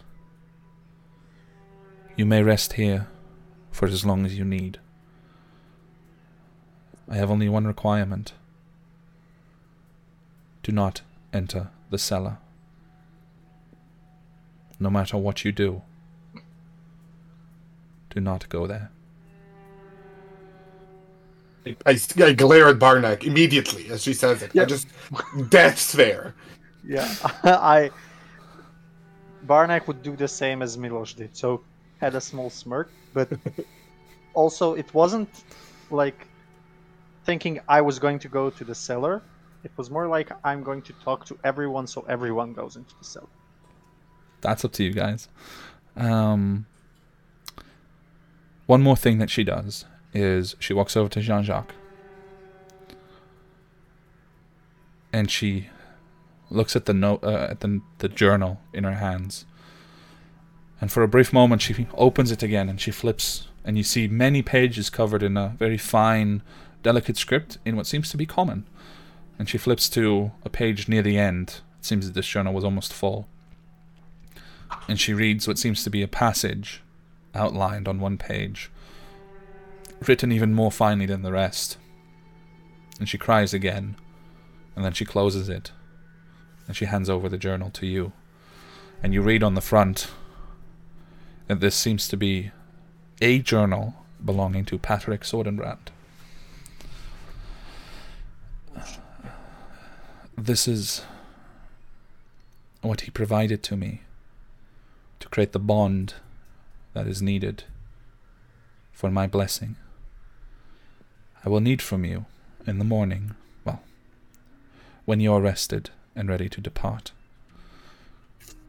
I will need from you something similar, something that you care about, be that object to which you are bound, or secret which binds you. Consider. You will be safe in that house so long as you stay away from the basement. We will talk again soon. She steps away and disappears into mist. And then the door opens, and you see inside is a finely preserved house. A you know, it's not large, it's not um, extremely wealthy, but it has a bed in one corner, it has a kitchen nook, a kitchen table, um, and indeed in another corner, a hatch that leads down. What would you guys like to do? Rest. So, so badly. I'll Want to conduct rest. myself like, you know, when uh, moms and dads go behind their children, ju- basically just guiding them to what they want them to do. That's what I do. I, I hold Barnack by the two shoulders, and I just I, I lean over to whisper, "Don't even think about it." Otherwise, I'm gonna crack that small skull of yours, and you never see the light outside of this island again. I I'll- promise you. That. I'll take a piece of paper and hand him a piece of paper just behind my like my back, and just go into the room like onto the bed. Yeah, and I'm not gonna even read the piece of paper because I know what's there. So I'm just gonna move Roll. behind him. Jesus fucking Christ. Oh my god. Fuck you, Scarlet Rose.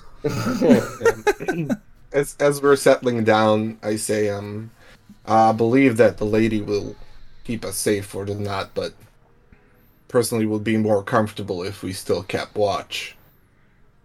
So, y'all can bed down for the time being. I'll stay up and then wake one of you. I like to peruse this journal. I, I told them what it is. Yeah. As well. Mhm. Yeah. Immediately. I'll be the first one to take watch. Uh, I'll, I'll be the first one. You guys rest. Uh, No, Well, I was I was saying I take it first and then I'll wake you up. But I mean, we could do it the other way around. It's fine. But no, it's just uh, I'd like to go first, and uh, once we are out, I can explain to you why. no. Not right now. And uh, Kevin, Yes. I'll attempt to prepare the ritual again. Okay. Uh, as I'm, you know, just prepare it when it's my turn to go to sleep. That test. Okay. Uh, prepare so that you can perform it tonight. Mm-hmm. Okay. exactly. Well, um, looking at the time, we've actually uh, got a little time left, but I think it would be interesting um, to find out what happens during the night next time. Okay. And uh, we'll have a proper preparation of the ritual because I think uh, we need to figure out some details, Bruno. So we'll make sure that Oh, you yeah, have yeah, the yeah. details exactly as you want them. And um, I will um, be able to provide all the questions that you have about the journal. That's already ready. But um, yeah, let's see if next time what happens at night and whether Barnack can stay out of the basement. No, uh, question: Are we immediately going now to sleep, and next time starting with us sleeping, or is are we picking up from here? If you want to do some role play before you go to bed proper, that's fine. That's yeah, fine by me. I, I mean, I would just ask Jean-Jacques to perform a thing for me. So Okay. Um. Yeah, that's Yeah. fine. yeah, we can do it the next time. Yeah, sure. All right. Well Yeah, then. I did want to do one thing, but I'm just gonna send you a message on Discord. Yeah. Just make sure to message me with all the things that you want to do before bedtime, and if there's anything that needs to be resolved between characters, we can figure that out. And then next time we'll indeed pick up with. Um. So who's on the first watch now? Is it Turnok or Turnok. Turn. Turnok? Turnok. Okay. So Turnok will take the Uh, first watch. Yeah, yeah. You, you mentioned we can do some role play now, right? Yeah. Yeah. You. Can, yes. You can feel Yeah. free to do some As- role play now as I am- Ah, okay. Mhm, You know, I, I, I, this is, you know, uh, the ritual itself. It's pretty. Of course, I need to focus on it and, and prepare it, but I can, you know, kind of, sort of multitask while I do so. And I think I'm doing that well in the place that I'm going to sleep, right? Yeah. So I just I I, I call Jean Jacques, and uh, privately, if possible, if we're able to get some privacy. And uh, I just call him and uh, I say, I have this weird impression, Jean Jacques. This weird impression that down there, when you turn back time, it was not the clockmaker, neither Beckwar, who did that, who altered the results of your coin toss. I really believe that was a there was a third one. Kind of And frown, I, but it's a questioning frown. Mhm. I have no idea how to describe that, but I have the feeling that Beckworth tried to tell me that from his distance in prison. And I I'm not I'm not making a conclusive statement to you right now in that in saying that you should utilize that that knowledge you know uh, as truth but i'm just saying have that in mind because it would be best for me to have someone else potentially investigating and having that in mind that it's not only myself there might have been a third power in effect there Kind of, I, I listen to him and I say, you know, just nod and I say, ah, appreciate you telling me that. Um, I will give it some thought.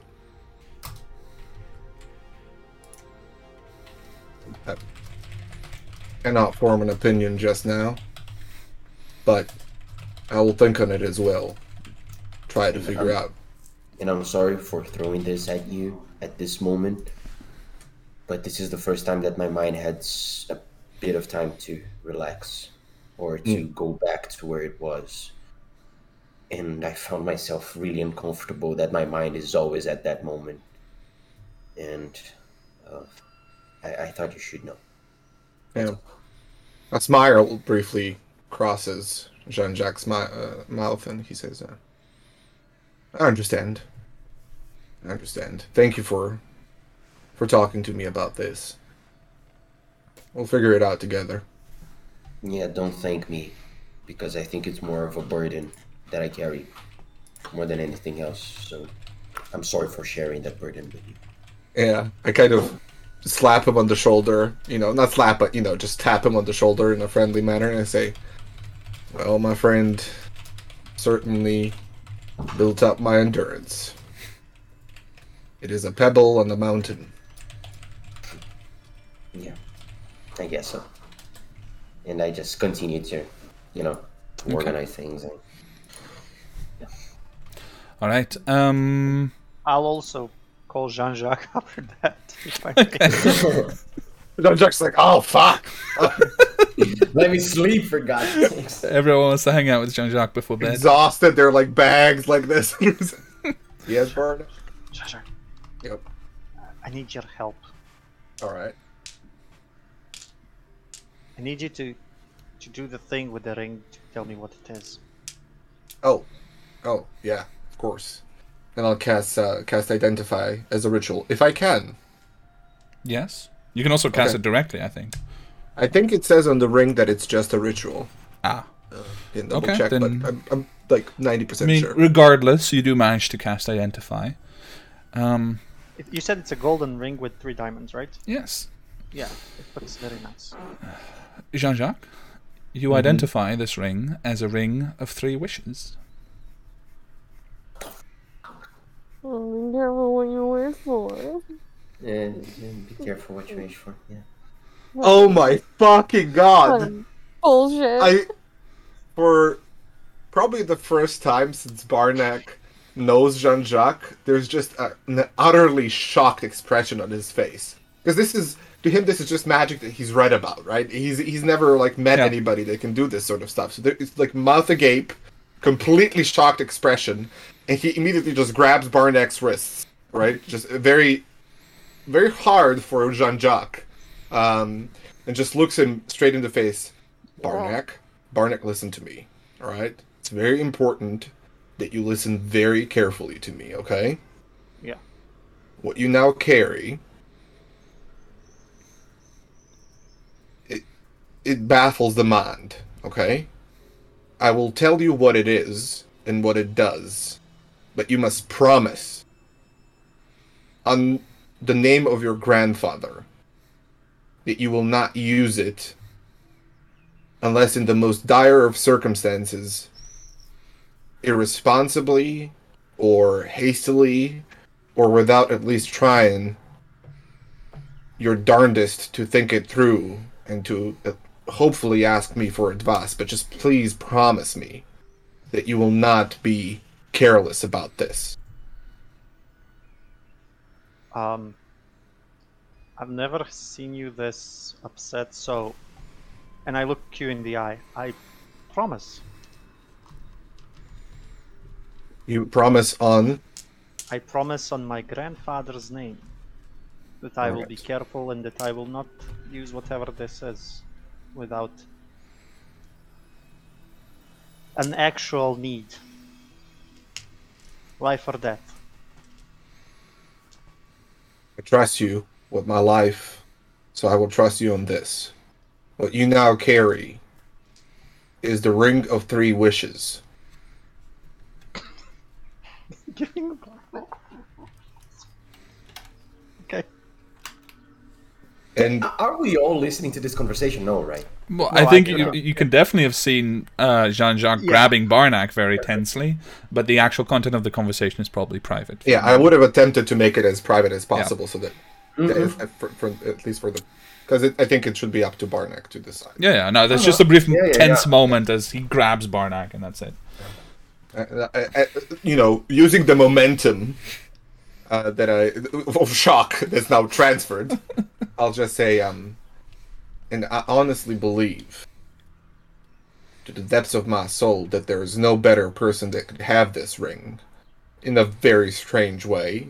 You're also the worst person that could have it, but also the best. Just be careful. This is magic on a scale that we have no comprehension of right now. And it is very. Second. It is very, very dangerous. I don't know much about it. And I will do research as soon as I can when we get back to Pastizia, but for now, just be very careful. It can go terribly wrong. Okay, I don't know much about wishes, but I do know. I've heard stories about how those went bad, so I understand. Also, did you say three? I said three. Do I know how many charges it has left, Kevin? All three diamonds are shiny and beautiful. It is three. Then I guess I should get a glove so people don't see it. Oh yes.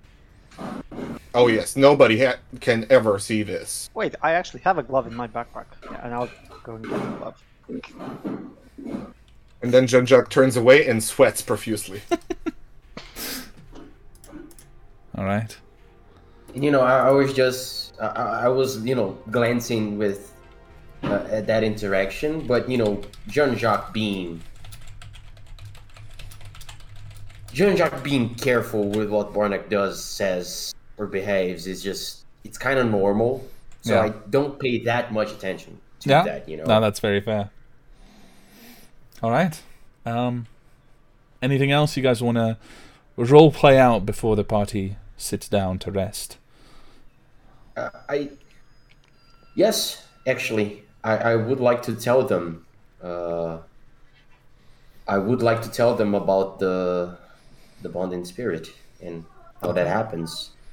Um, yeah, I'll do so. Um, so I just I, I believe that I, I just go to where they're going to rest as I finish Mm-hmm. uh, preparing the ritual, or at least I, I leave it there for the moment. And I just say, well, I, I just, I, I think I need to share with you uh, something. We, from the Order of the Locked Heart, we have a companion, to say. And, well, you know that or at least you could tell at this point that my biggest ally and my most trustworthy companion is my sword. But bind to that sword, bound, I don't know, is a spirit. A node spirit, or was. an old spirit from the Order of the Locked Heart, one of the first members, one of the first keys. And when that happened, at that, well, back then, when those strange activities took place and we were attacked, and I, well, got back to life, so to say, that spirit's no longer with me. And uh, it was right then and there where when I got my magical powers and there is a, a- there is something you know uh, you, can call it a prophecy that well, well basically describes what i need to do to regather and uh, the trust and friendship that's how i look at it of this trustworthy warrior who's Relihorn. and I'll share the the I'll just I'll just say the the, the, the prophecy to them. Atonement can only be found inside of the powers that be, a place most high where they may see you free from chains and judge you. Then you will find also they whom you seek and perhaps be forgiven. What I wanted to share with you is that I am in I really need to find him. I've never, ever since I joined the order, and ever since I've gained his trust, I've never been without him. And from that moment onwards, I haven't been with him. And I just wanted you to know, and I'll share the text with you guys later. But I just wanted you to know that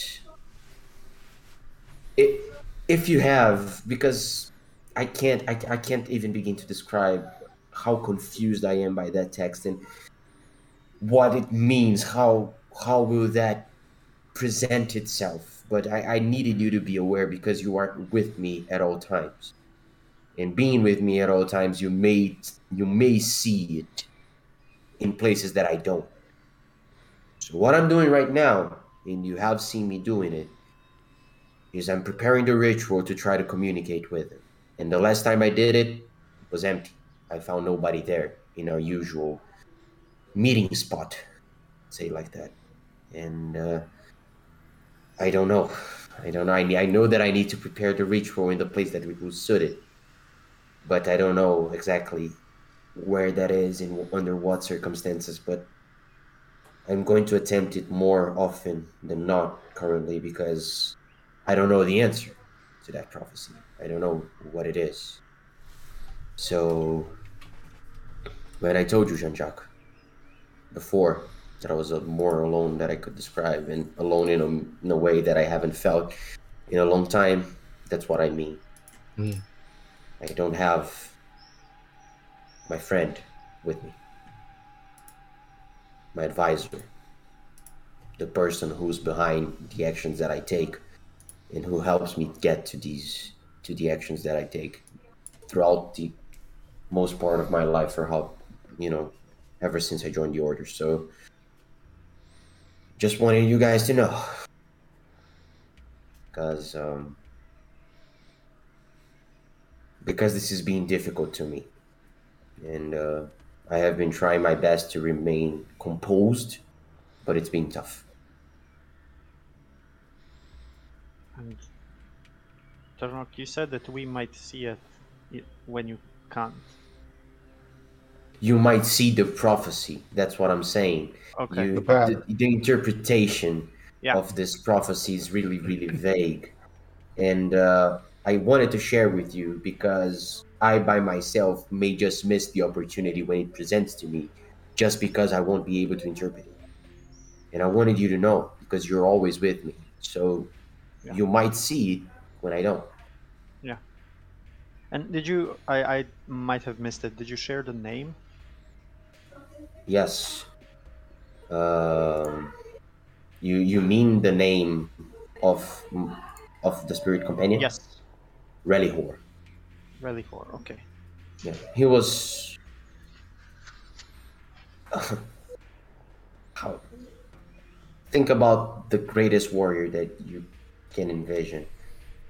That was not him in physical posture or in might, but that's how his mind is, and that's that's the greatest person I've ever met in my entire life. That's one of one of the most dear, wholehearted, loyal people that I've ever met, and for him to have left me, I, I don't know what I, I'll be able to do to regain his trust. That's that's all I can say. We'll do whatever we can to help. Thank you for sharing this with us. You might have, you know, the the, the locked hearts, uh, traditions, costumes, and, and in the way that we behave. It's not well fairly well known. You may have heard something about this before. You know, the, our rituals, our spirit companions, stuff like that, and uh, well, if you haven't, they they only communicate with us if we uh, present them with the opportunity and we in life do the ritual uh, to, to actually invoke them in our sleep. So, this ritual that I'm performing here is one of me trying to communicate with them once again. As well, I might be going crazy here, and this may just be the most plausible option, just me going crazy in this weird, weird place. But yeah, I, I, I think I, I thought I'd seen him. I saw him. I just, I, I thought I saw him. Yeah, I'm sorry, uh, and I'll just uh, turn my back around and go back to. Okay. okay. So As he does that, can you say just what what, what the name was again? Rellihor? Maybe write it. Maybe write it to us. Yeah, right. Yeah, yeah, yeah. Yeah, that would be better. it's just for the stream. It's R E L L I H O R. I'll post in in our chat the name and the prophecy I just read to you. All right. Well, Rellihor. with Turnok turning away and going about setting up the ritual, pulling reagents from his bag, the rest of you settle down to sleep either on the bed or in your um, bedrolls on the ground. And with that, we will end our episode here. And we'll pick it up next week and find out if you guys can keep Barnack out of the cellar for the night. Barnack, by the way, just immediately goes and lays on top of the cellar. That's that is where he'll take his rest. We'll discuss next week Yeah. if the group has any input on that. Because I feel like like Turnok and Jean Jacques would both be like, "No, you can't sleep there." But we'll find out if that's the case next week. I will not speak for your characters. Thinking about having Myra do it. In any case, uh, thank you guys so much for playing. Uh, the rest of you, thank you for watching. We appreciate you so much. Remember to follow, subscribe, uh, go on YouTube and subscribe. We uh, we are here every week, and we're also releasing old episodes, so you can catch up if you like. And in the meantime, come join us on Tuesday on the Rune Keep. So just click on the Rune Keep in the chat and follow them as well because they're also awesome and some of our best friends. And we will return next week on Sunday at 6 p.m. CEST. That is noon EST with the next episode of Tales of a Day. Thanks so much, and we'll see you soon. Bye bye. Bye. Bye. Bye, fellas.